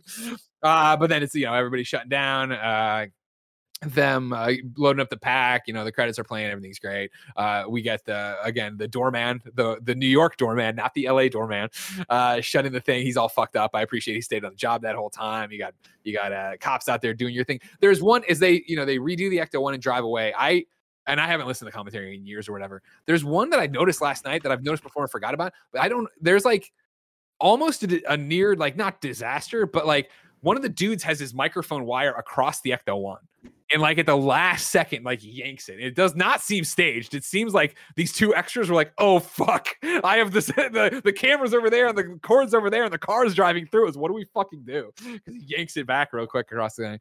They drive away. People give chase, uh, and then we as the audience get the Ecto or uh, the Ecto One Slimer rushing away from the Ecto One at us, and then boom, that's Ghostbusters.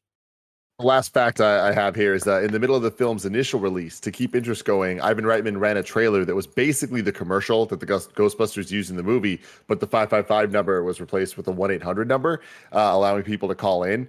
Callers got a recorded message of Bill Murray and Dan Aykroyd saying something to the effect of, Hi, we're out catching ghosts right now. They got a thousand calls per hour, 24 hours a day for six weeks. Jesus. That's cool as hell. Yeah. That's really cool. Um, Seven syllables in the middle. You'll need five for the first and last line. If you're not poetic, no need to fret it. Haikus don't need to rhyme. I don't need to rhyme. Haiku in review. Why you rhyming? Haiku in review.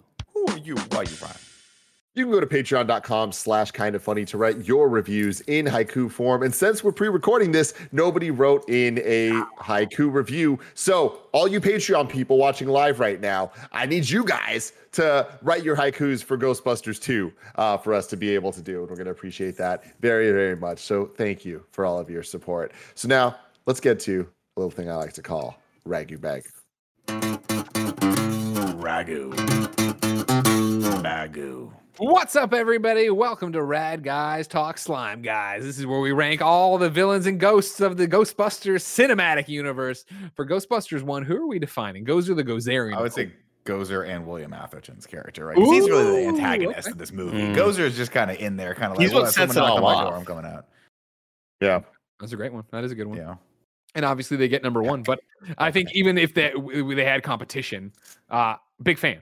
You know what I mean? I think Gozer is a cool villain in terms of what we're talking about, or what you mentioned, Tim, right? Of like it goes from zero to 60 all of a sudden, of like, here's all this lore about this thing that's actually going to, you know, why was this happening? What was going on? Maybe you weren't paying attention to it, but now it's a thing. And of course, a formidable, formidable foe, right? Like it Mhm. goes, comes out, their weapons have no effect, brings about Stay Puft Marshmallow Man. Kind of fucks off after that. I kind of could have done something that was a little bit more like, eh, I'm still going to try to stop you. I see you doing, getting ready to cross the streams. I feel like Was- I could have done something. Was that not Gozer turning into Stay Puft? Because isn't he the destroyer? You're right. it- Goes to the it- the destructor. Yeah, Destructor. choose the form the destructor. Destructor. take. Wow, we're The thing learning was always stuff the today. fact that Stay Puft is so chill for the most part. Yeah. You know what I Also mean? Very creepy. The Just seems kind of like a, a wild creature thrown into this area that doesn't really want mean, to fuck stuff up. It's just It- kind it- but like, let's let's just for a moment think about it. Like the Stay Puft Marshmallow Man, not a being that looks like is quick or that can do a lot of destruction other than stepping on things, right? sure. Yeah. You figure So, though. Pretty good pick. Pretty good pull if that's who it's going to be, right? yeah, not bad actually. Yeah, you're no, yeah, not Finally, bad at all. first Manifestation of the apocalyptic Sumerian deity Gozer. Yeah, you you, There you you go. burn that thing down, put it some hot chocolate. You got a good night right there. Mm-hmm. I never thought about it. You're right, Kev. Yeah, I, I, I guess I've never thought about what Gozer does until this moment. So yeah, good call. Good call. Mm, The destructor. Wow, There we you're go. teaching, you're teaching Greg stuff, Kevin. Ragu Bagu. doing it together. I, what, what throws it off for me, of course, is you know in the the real Ghostbusters, of course, Stay Puft has his own like you know consciousness. It's not that he is Gozer, you know. Yeah, that show's not canon though. Isn't it? Because I mean, like, there's the whole thing. Remember when they come up with the People Busters, where they have the whole aftermath, which I always thought was the coolest fucking thing of all time.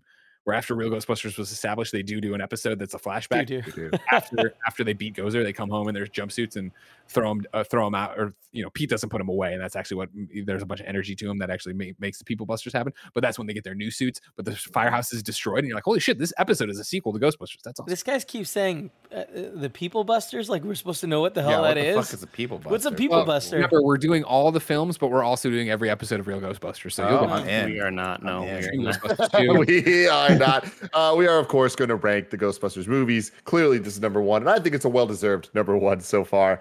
I was very surprised by how much I enjoyed this film, and I'm re- really interested in the sequel. I don't think I've ever seen it. Um, definitely don't remember it. Strap so uh, I'm excited because you guys are making me think weird things about it. So next week. Uh, we will return with Ghostbusters 2. Thank you all so very, very much for hanging out for this extra long version of In Review because that's how we do here when we care about things and we're passionate, like Greg Miller is about the Is Ghostbusters. this three hours? Two uh, half. two hours and thirty minutes. Huh. Yeah. Love you all. We basically did a live reading of the script. Yeah. yeah. yeah, it was it was so funny how much like I felt that Greg was very pressured to like nail every joke, which is every line. So Oh, Good he job, did it. You did it. You, oftentimes people are like, "Oh, I know this movie so well, I can like read it line by line." Greg Miller just proved he can do He that can for do that. Ghostbusters. So I was gonna be- because you know, like Greg Miller. You know, Rahul and uh, and uh, and uh, Bruce did that thing right where they got drunk and did Star Wars, and I was like, I didn't watch it. Like I knew about it, and I appreciate them and I love them, but like, was it really they couldn't get one word wrong in the like the line reads? Yeah, I mean, the, the, it was more of the line. It was more of like what comes next, right? So uh, Okay. I, I think that's what would do it. But I really kind of at one point wanted to be the narrator and be like, Aykroyd enters the scene, looks up, and looks at so, and then like Greg Light then says the line. I almost busted out making Ghostbusters because there's a whole thing too of the subplot of like the car was originally going to be kind of supernatural too. There was a scene they filmed but didn't do where uh it, it- the Ecto one gets a parking ticket from a cop, and like one of the things comes like it, no, there's nobody in the car. It, like spins over and goes down and like zaps the ticket away. Wow. They got rid of it. Wow. Wow. Well, we'll return next week with Ghostbusters 2. Does Greg know it as well as he knows this one? We'll have to wait and find out. Uh, before we go, real quick question for Greg. Uh, the stuff on top of the Ecto one, like, do we ever get a use for any of that stuff? In the movies, no, but Dan Aykroyd can explain each and everything to you and what it means. And I, again, I can show you making Ghostbusters, and it has breakdowns of what it all does. That's I pretty love cool. it. I love actually, it. I have a book here. Let me get my books because I have a book here too that's like the guide to the Ecto One. It would have it all for you too. We'll look into it. What's talk about that next week in the Ghostbusters 2 interview. Until Just then, cut the video. Cut the fucking video, please. cut the goddamn feed.